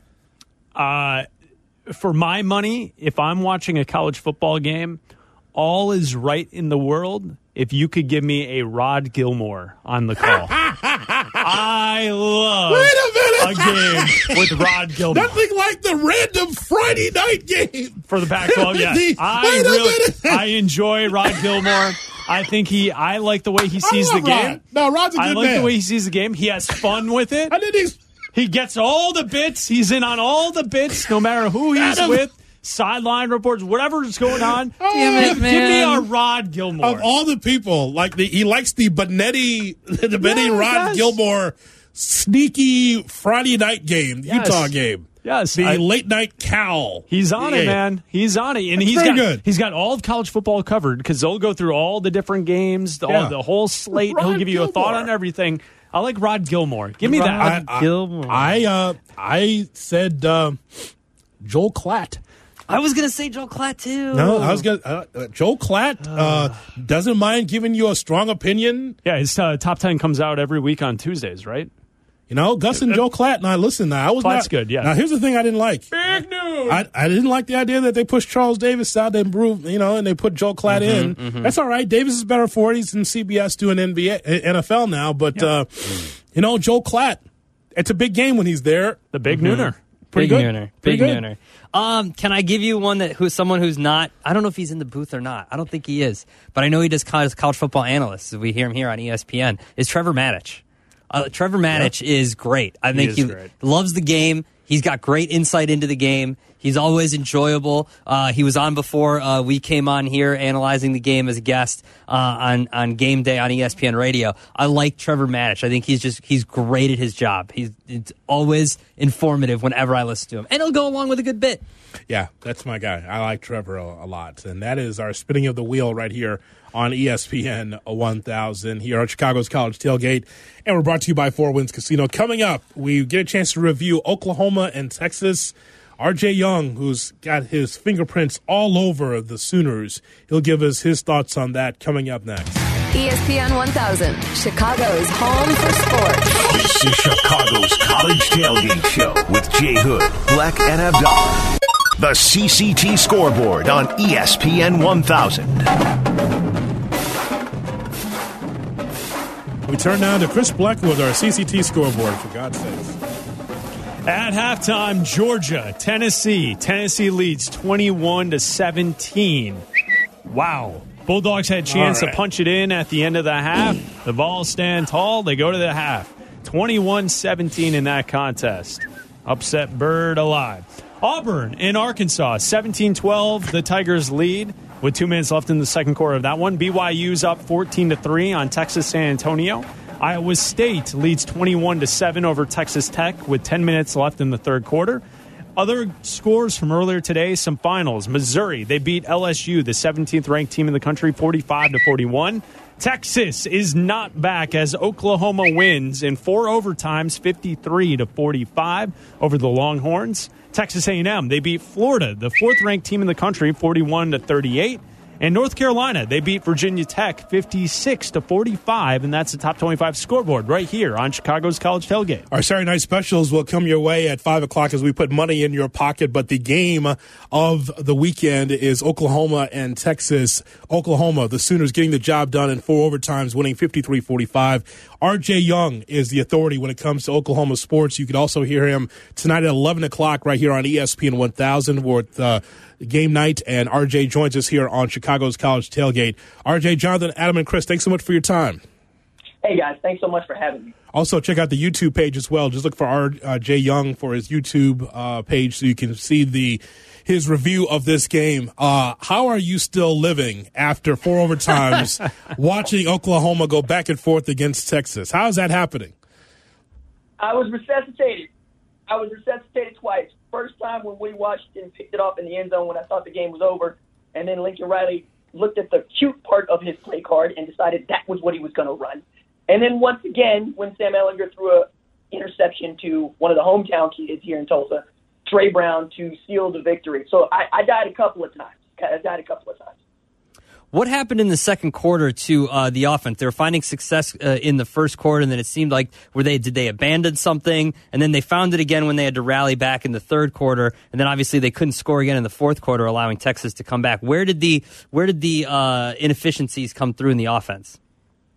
Who was the quarterback, man? Like that was really the question I was asking because at that time we didn't know that Rattler was out because of an injury or he was out because well, he was stinking it up at the Apollo, and Lincoln Riley wanted to give him the hook. And it turned out he wanted to give him the hook, which was an interesting move because we haven't seen Riley actually do that before to any starting quarterback, no matter how much he has struggled. And then you have Tanner Mordecai, who was throwing the ball all over the yard. Sometimes he gets bailed out, sometimes he does not.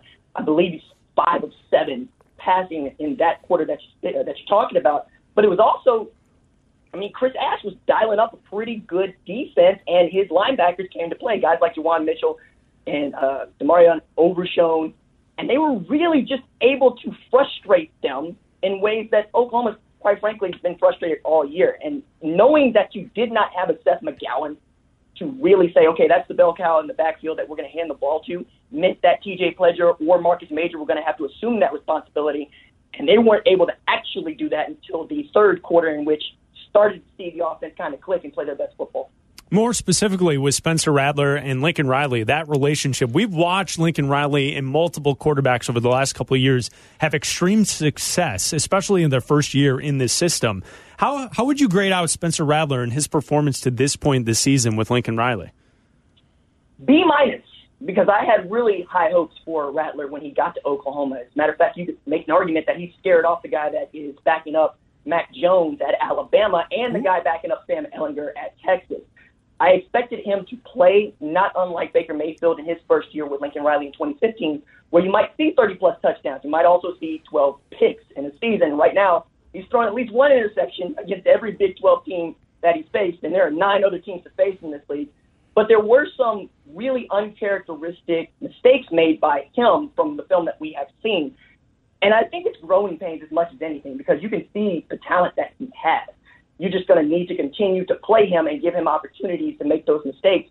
And he learned today that that job is not his for as long as he's at Oklahoma. He can lose it, and he did lose it if for no longer than a quarter.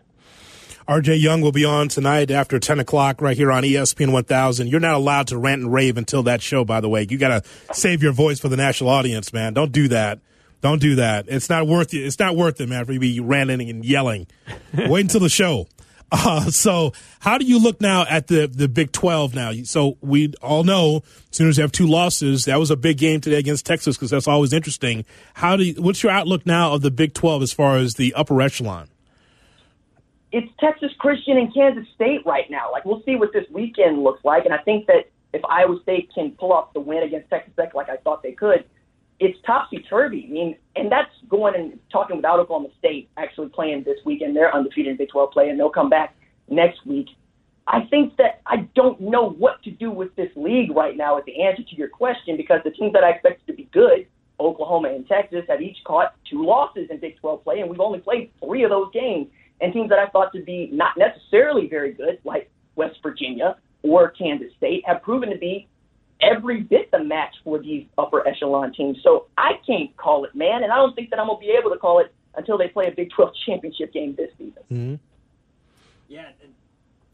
Turn on my mic. That might help. yeah, and, and Iowa State, should they be able to win this game, they could be the one team that you know kind of moves up into the polls. Do you see a chance that there is a you know some things would have to happen? You know, obviously an SEC team or two would have to lose, but is there a chance? And do you think that a Big Twelve team should be in the conversation for the uh, conference, uh, the playoff, the, the playoff at the end of the year? Absolutely not. Not at all. No. I don't care if LSU lost to Missouri today. I, I don't. I don't care who loses or Georgia or Tennessee. I don't care if Arkansas beats Auburn, right? You can't put a Big 12 team in the playoff this year for the simple fact that when they matched up against Sun Belt teams, they went over.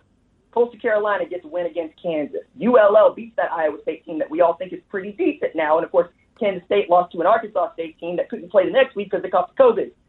You can't look at the Big 12 and not call it a Sun Belt property in 2020. And if you're going to put a team in that has one loss or has gone undefeated, you got to really think about that team that wins the Sun Belt right now if they are that team that goes undefeated or with one loss because of how those teams matched up against what I thought were the middle of the pack in the Big 12. So, no, I, I don't see it. I think there would have to be even more chaos among the national college football stage for that to happen. To say nothing of whatever is going to happen in the Big Ten, I just can't wait for chaos to get there as well.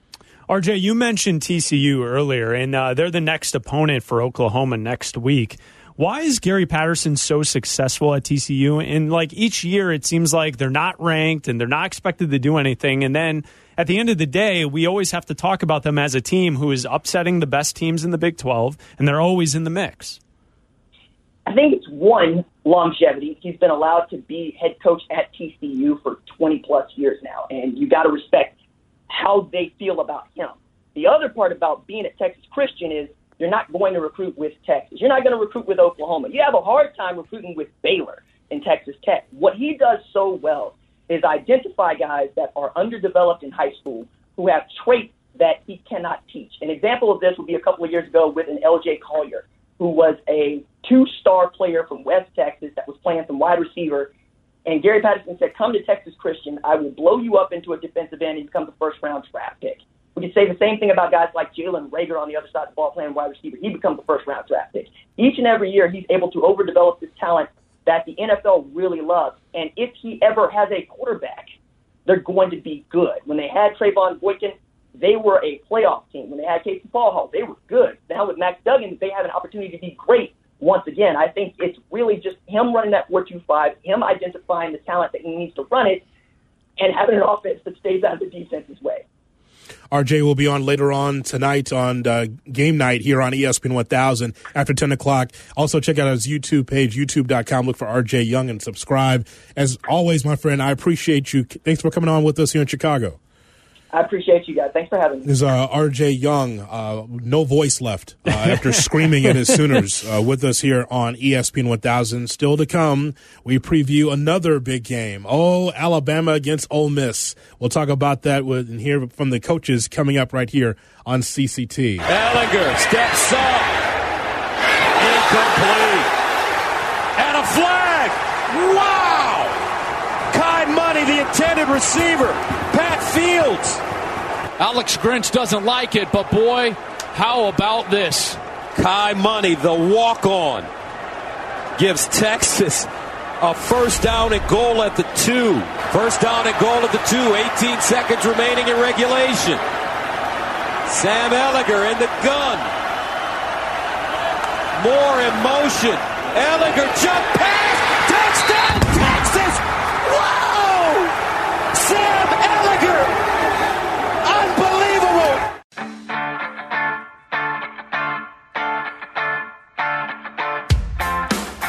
It's uh, Florida State against Notre Dame. 6.30 kickoff right here on the home of the Irish ESPN 1000. CCT is brought to you by Four Winds Casino. Follow the show on Twitter. Uh, Just because we're off the air at 5.30 into Notre Dame doesn't mean the show's over. Oh, there's still more.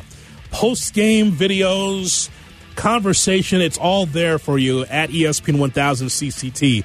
Don't forget Chris's favorite, the long-form post-games. Oh, or yeah. the lone reporter in the press box by himself. Is this on? Don't worry, I'll, I saw one- I'll turn out the lights when I'm done here. Don't worry, I've got thoughts about Ole Miss. You posted one last week, and it was clearly like a guy. I don't know if he was in his house or a very small studio, like one of our small single mic studios. But he had a camera on him too. Yeah. And they, they there was a there was a caller, and there's no like tact. He's just rolling his eyes and saying how bad the guy is and how bad the caller is and Yes. how like he's just bored by this dude's call. just no like radio like respect of the I will let you make your point. I know I'm on camera and I'm not going to make any motions whatsoever. And his team won, right? yes, yes, yeah, yeah. Yes, it was Oh, yeah. Clemson guy. Yeah. he does it from his den. I don't Yeah. even know who he is, just some dude. Then, of course, the always the, the always entertaining Arkansas talk show as well every morning around from Fayetteville. Always entertaining. So that's why we tell you after our show's done, follow at ESPN 1000 CCT. That's where you go when you're a college football fan. Alabama, Ole Miss. It's more than just the game. It's the coaches as well. Cocktail face Lane Kiffin says that this is the most explosive team Saban's ever had. Same deal I've said all week. You know, great opponent. Probably coach's best team that he's had, you know, as far as no holes.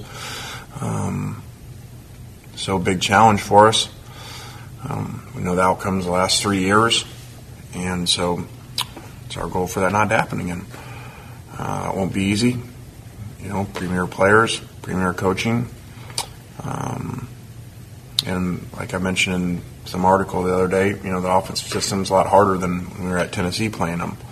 So a lot more challenging, a lot more explosive, and so that's why um, they're really good.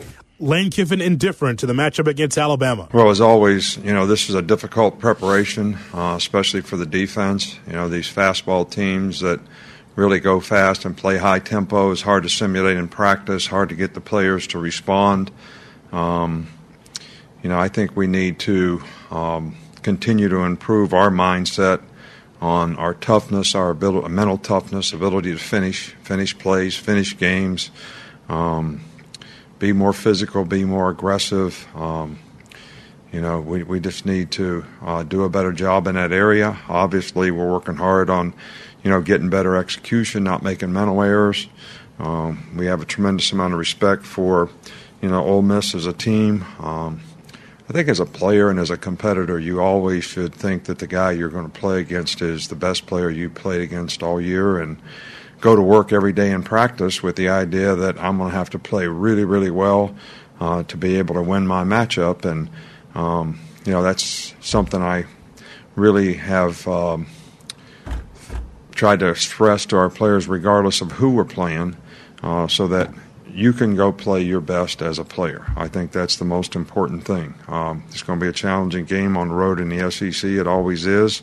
Um, and, you know, we're looking forward to improving uh, and stepping up for, to the challenge. Here's Nick Saban with uh, Coke on one side, the Coca Cola on one side, Coca-Cola, and, yeah. and the Yeah, water on the Coca-Cola. other. So there he is at his press conference.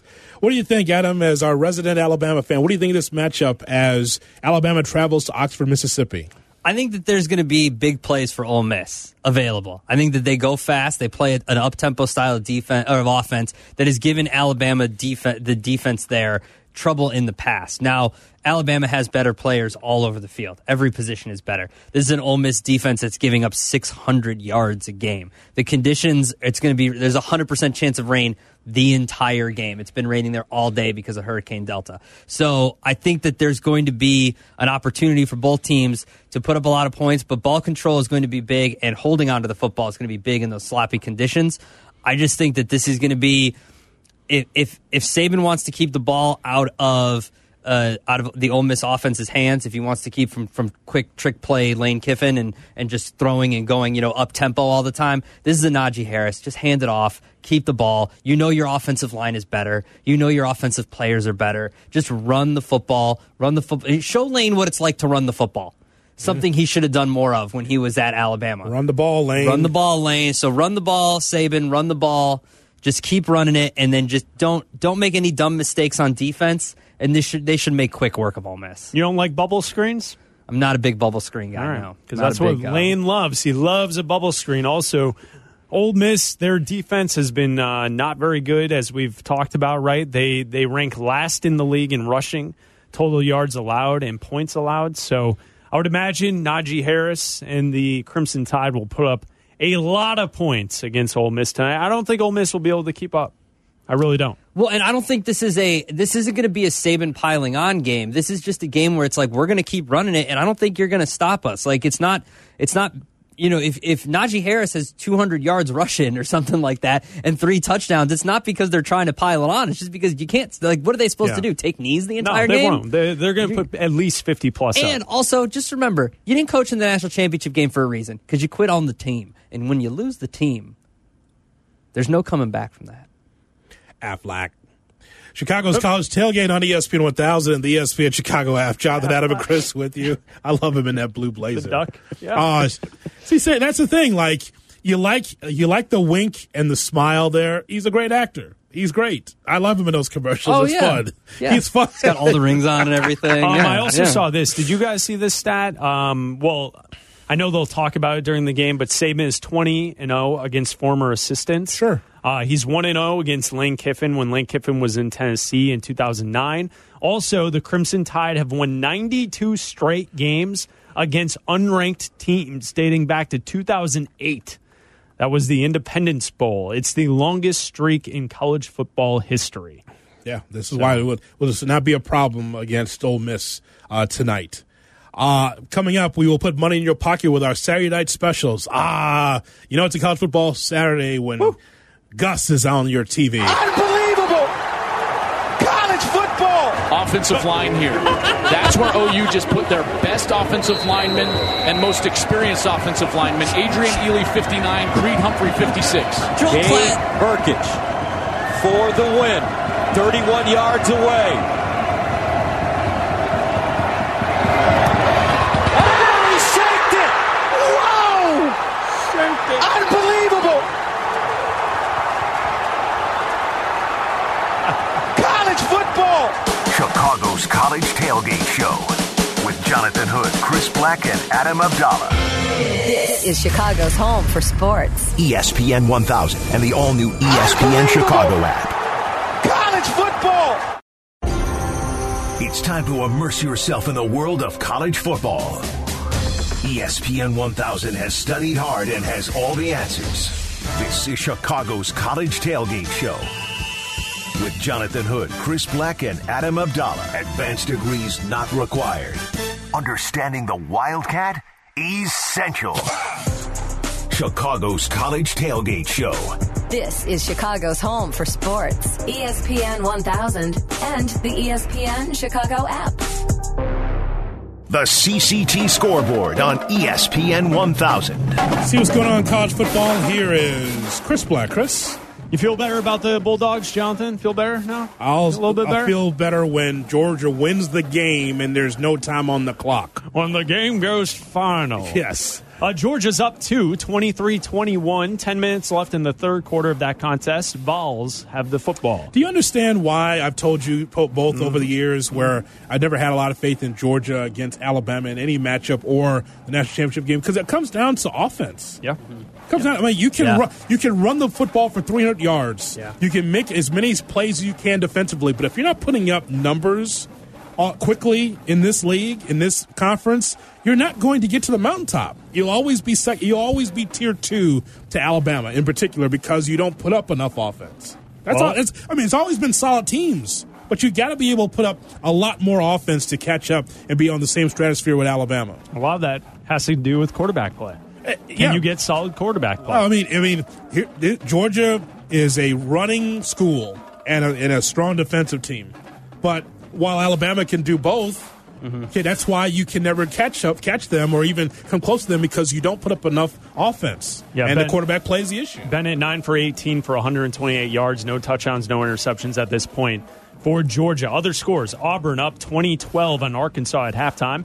BYU 14 6 on Texas San Antonio. Closer than the experts think. Upset bird. Four minutes left in the third quarter of that one. What was that? That spread was like a 20 point spread or something, right? Oh man, let me get on uh, DraftKings. All right. Um, Iowa State up 28 7 at the end of the third quarter on Texas Tech.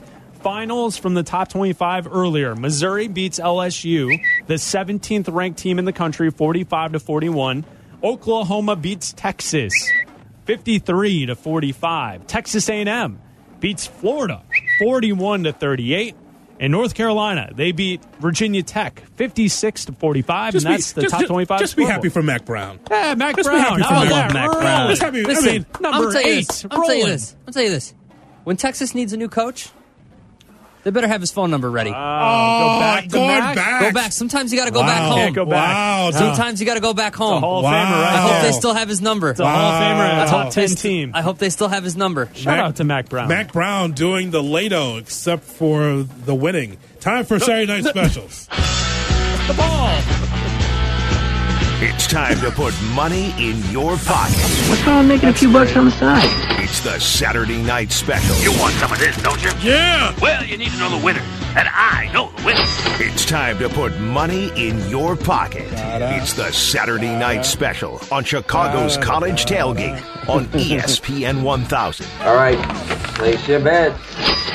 Mr. Saturday Night Special.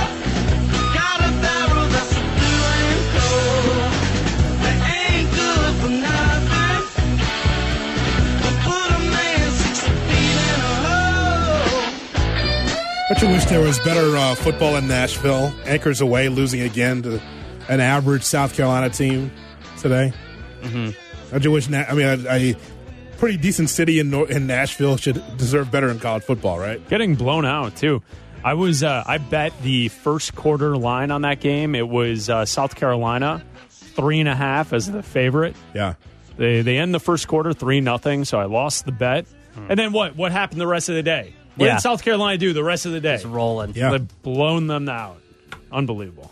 It's, it's interesting. Uh, just some of these schools, like South Carolina's a gum on your, underneath your shoe all the time. I, I know, I know that feeling after. Oh, yeah. beating beating Georgia with a Blankenship missed field goal. Absolutely. By the way, I did not know this going. I should have known this, right? Going into the Colts game, That, Bears that Colts, Blankenship is their kicker? that Blankenship had to fight for a job and was Yeah. undrafted. Yep, undrafted and had What? to win, had to go in and to a kicker derby and win that job. Yeah. You know, Mr. Automatic at Georgia had to fight for a job. I was surprised, actually. kickers, transient people, Yeah. going all around. You never know where they're going to pop up.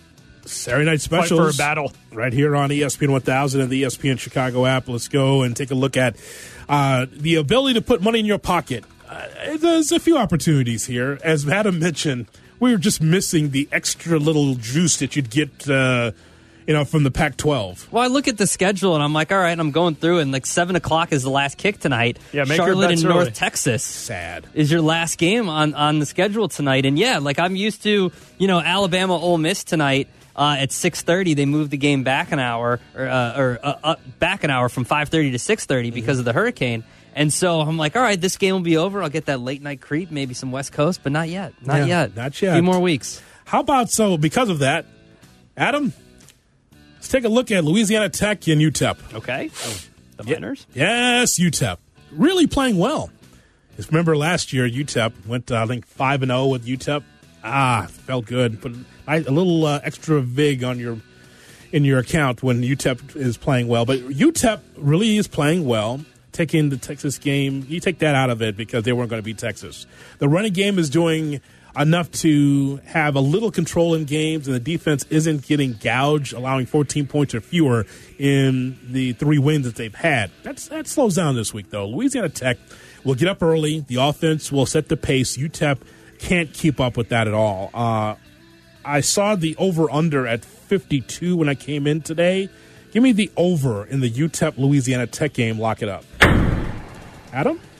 we go to Oxford, where Alabama Oh. will take on Ole Miss. Oh, I don't know. If, I don't know. If you, special? I don't know if you guys know special? this. Wow. Upset special. College Lane? football power index: Alabama number one. Oh, number one in efficiency. Oh, SP plus rankings: Alabama number two. Actually, you know This is what? a setup. They should be number one. They should be number one because Ohio State hasn't played yet. So how about putting Alabama number one and then Clemson number two and then Georgia number three? Just move them all. Get rid of these Big Ten teams until they play a game. Bill Connelly. I'm sorry, I'm not going to tell you how to do your job, Bill. Um, but there, Alabama's a 23 and a half point favorite. Sloppy track out there. Uh, no faith. I'm going to take a page out of my good friend Chris Black's book, and I want to get this money early.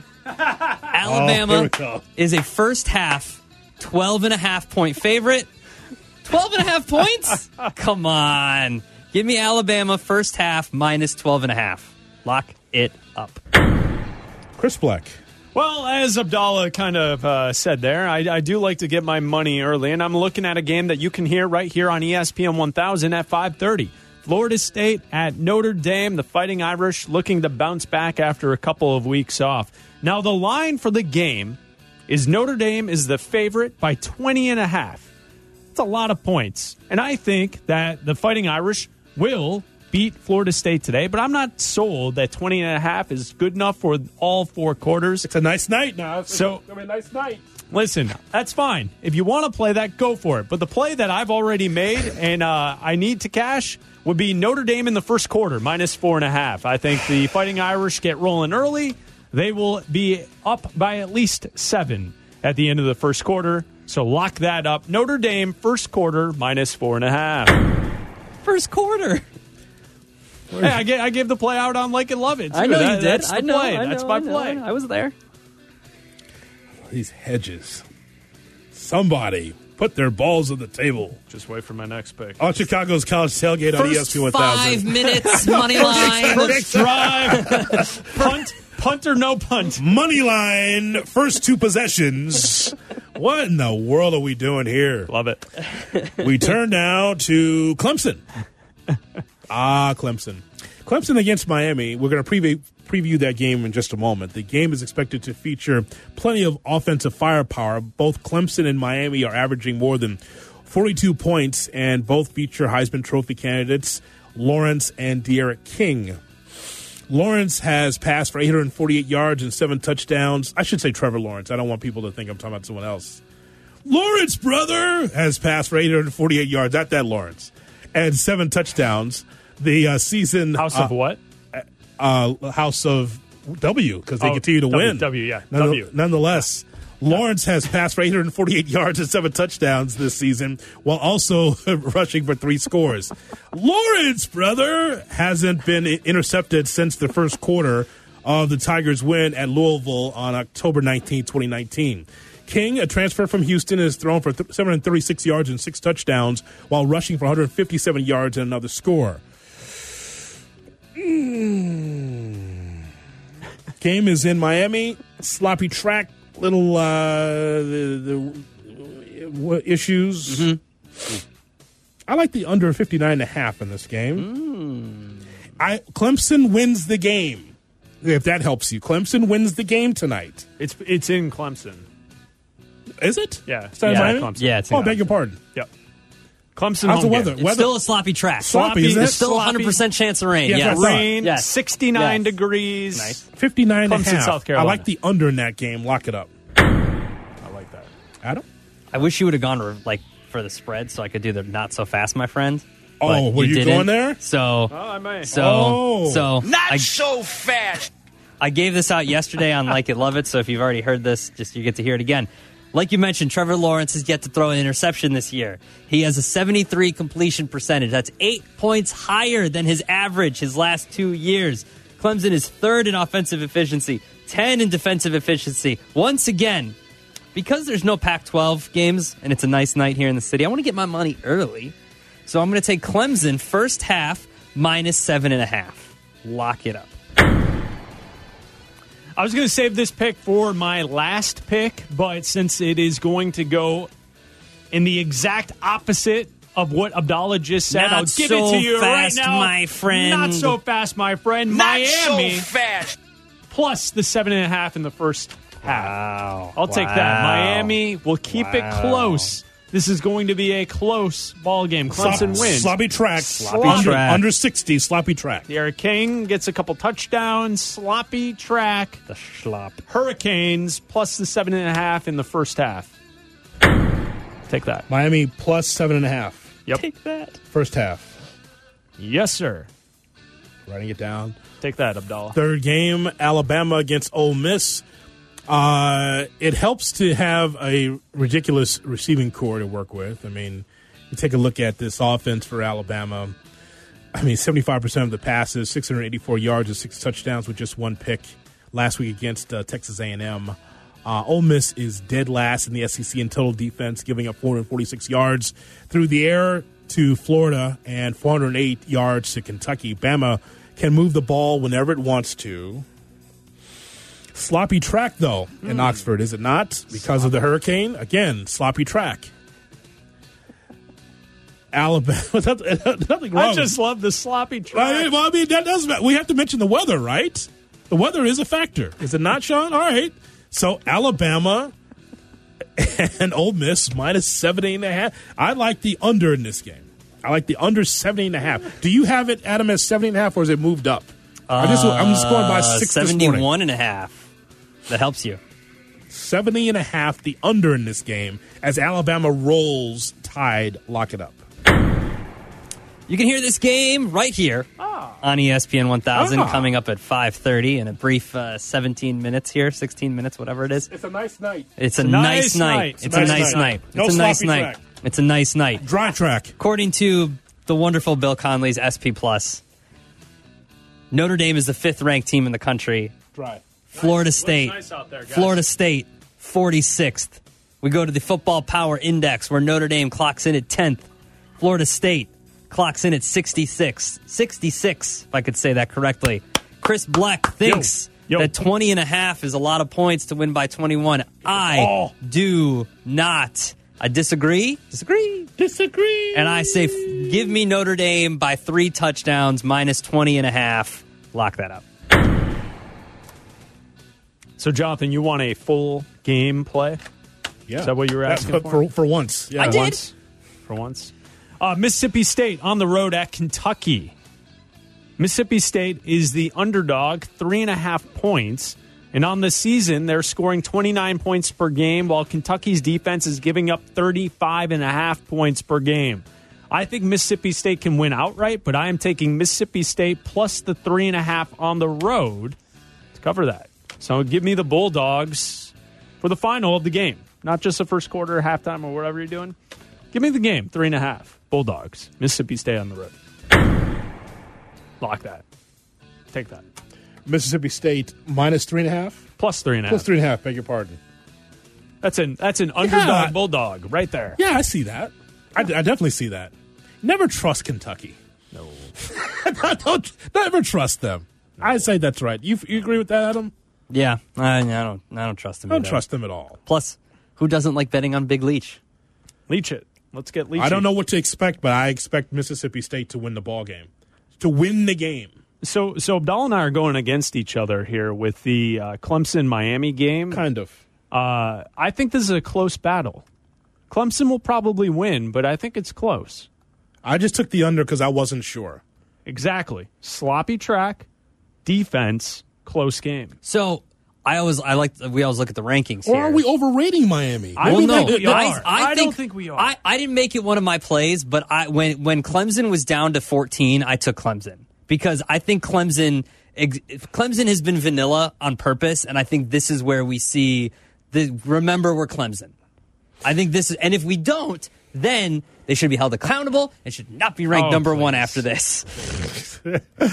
By the way, the door is ajar for USC or whatever Pac 12 team that want to be in the Final Four because the Big 12 won't be there. So just so you know, the Pac 12 door open in an odd season. Coming up, we will talk about that same game we just talked about, talking about uh, Miami uh, against Clemson. Manny Diaz, Dabo Swinney with thoughts next. More college football talk is right around the corner. Chicago's College Tailgate Show. We're gonna go out there, we're ESPN gonna play the game, we're gonna get the game come to us, we're gonna play some Chicago's defense, they're gonna play some defense. It's college football's highest honor. From now on, your name will be followed by the words Heisman Trophy winner. Along with Chris Black and Adam Abdallah, here's Jonathan Hood.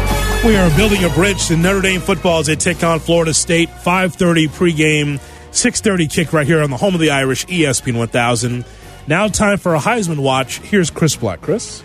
Well, guys, we already saw a couple of the individuals on the list. Sam Ehlinger earlier today loses in Texas's game to Oklahoma. Ehlinger had 30. He went 30 for 53, 287 yards and two touchdowns as Oklahoma wins 53 to 45. He's been in the top five list to this point in this season. And then also Kyle Trask, quarterback at Georgia.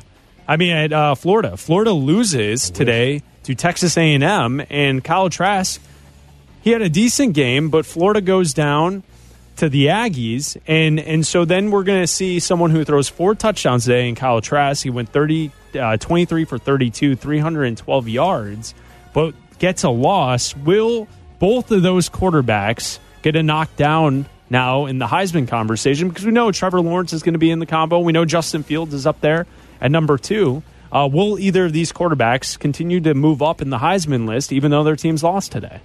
I think once you lose and you're not going to be on that national stage anymore, I think that it's a that it's a it's a Trevor Lawrence, Justin Fields once he starts playing type battle. I see, you know, Kyle Pitts is on here too at number five. He's got seven touchdowns right now, so he could be in the conversation. But then you you think back, well, who's throwing him the ball? Well, Kyle Trask is throwing the ball, so should Kyle Trask be in the conversation still? Right. Um, and then coming in at number six, you've got Mac Jones. He can Mac Jones. Mac Jones. Uh, he just keeps putting up numbers, and if they're going to steamroll teams as they have been, you know they've got Georgia next week. You still have to play LSU and Auburn, so you've got some tough games. Not LSU really anymore, but you've got some tough games on the schedule. If he keeps lighting it up against good competition, I could see Mac Jones moving his way as in the to make it a Trevor Lawrence, Justin Fields, Mac Jones conversation. And behind all the quarterbacks, Travis Etienne has been the combo as well. So Mhm. we'll see what type of game he has tonight. D'Eriq King from Miami. Listen, if the Hurricanes win tonight, he's going to be bounced right into that conversation. And I would make the argument if they win tonight, you could put him in the top three as far as Heisman because if they will win, if the Hurricanes win tonight, it's going to be because D'Eriq King's going to have a hell of a game. So he would then jump into that conversation as well. Follow the show on Twitter at ESPN 1000 CCT. Glad that you're with us here for Chicago's College Tailgate here on ESPN 1000. Another game we're looking forward to is Miami against Clemson. Is here from the coaches. First, Manny Diaz, the head coach for the Miami Hurricanes. I think he's unique to those guys. As he uh, talks about why is Trevor Lawrence so good. I think he's unique to those guys, um, uh, not just in style, but also in style of offense that they played in. Um, they're not going to turn him into a runner really until sometimes red zone. He, he will pull the ball. I mean, obviously, all you have to do is look at the Ohio State game a year ago. He ran a quarterback draw and outran the entire Ohio State defense, which was filled with first round draft picks to the end zone from like 60, 70 yards out. Um, so he can roll. I think the, the really aggravating part is just when you are doing a good job in pass coverage, um, and he's got the ability to, to break away from a pass rush and either scramble to throw. He's really, really good throwing on the run, um, or just you know tuck it and, and get a first down. He's one of those guys that it just seems like he- eats up your angle because you know he gets to the sideline, the defender can never really even get a hit on him because he just got these long strides and and and finds a way to get out of bounds for a first down. So it puts a lot of stress on your defense, um, and that's why he is the player he is. Dabo Swinney, the head coach for Clemson, the number one team in the country. Miami's offense is our biggest challenge. This quarterback is a special talent. Here's all you need to know about him. He averages 5.4 yards after contact. All right, so you know he's you better have your big boy pads on him. He he's not your tip when he takes off and running. He's a he's a running back, and I mean he's got that mindset. He averages 15 yards per scramble. So he's just a very dangerous player. Really has a great understanding of their system and what they're doing. As you would expect, they got great, you know, skilled guys that can run outside. But the two tight ends are both, you know, probably first three round type pick guys. Really big time players. Uh, the the number nine Brevin Jordan kid, he leads them in receptions.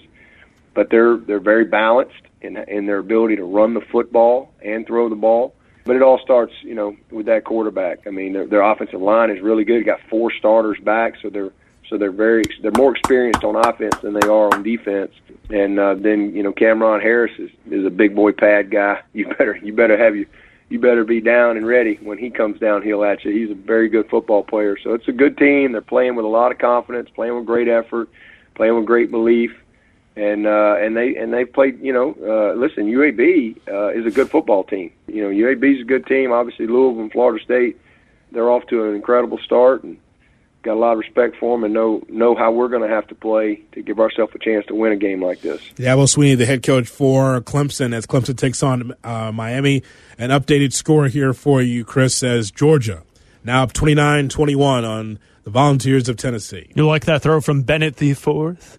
I did over the middle. I did. Bennett the fourth. The way this, I mean, if they're going to be southern charm. tell you one thing: if Tennessee's uh, defenders are going to be playing, you know, you know, the game's in Athens and they're playing like in Warner Robins. If that's going to be the case, that's going to be a good thing. Well, uh, the defense there taking the cue from the uh, the scarf that uh, Jeremy Pruitt's wearing around his the side of his head.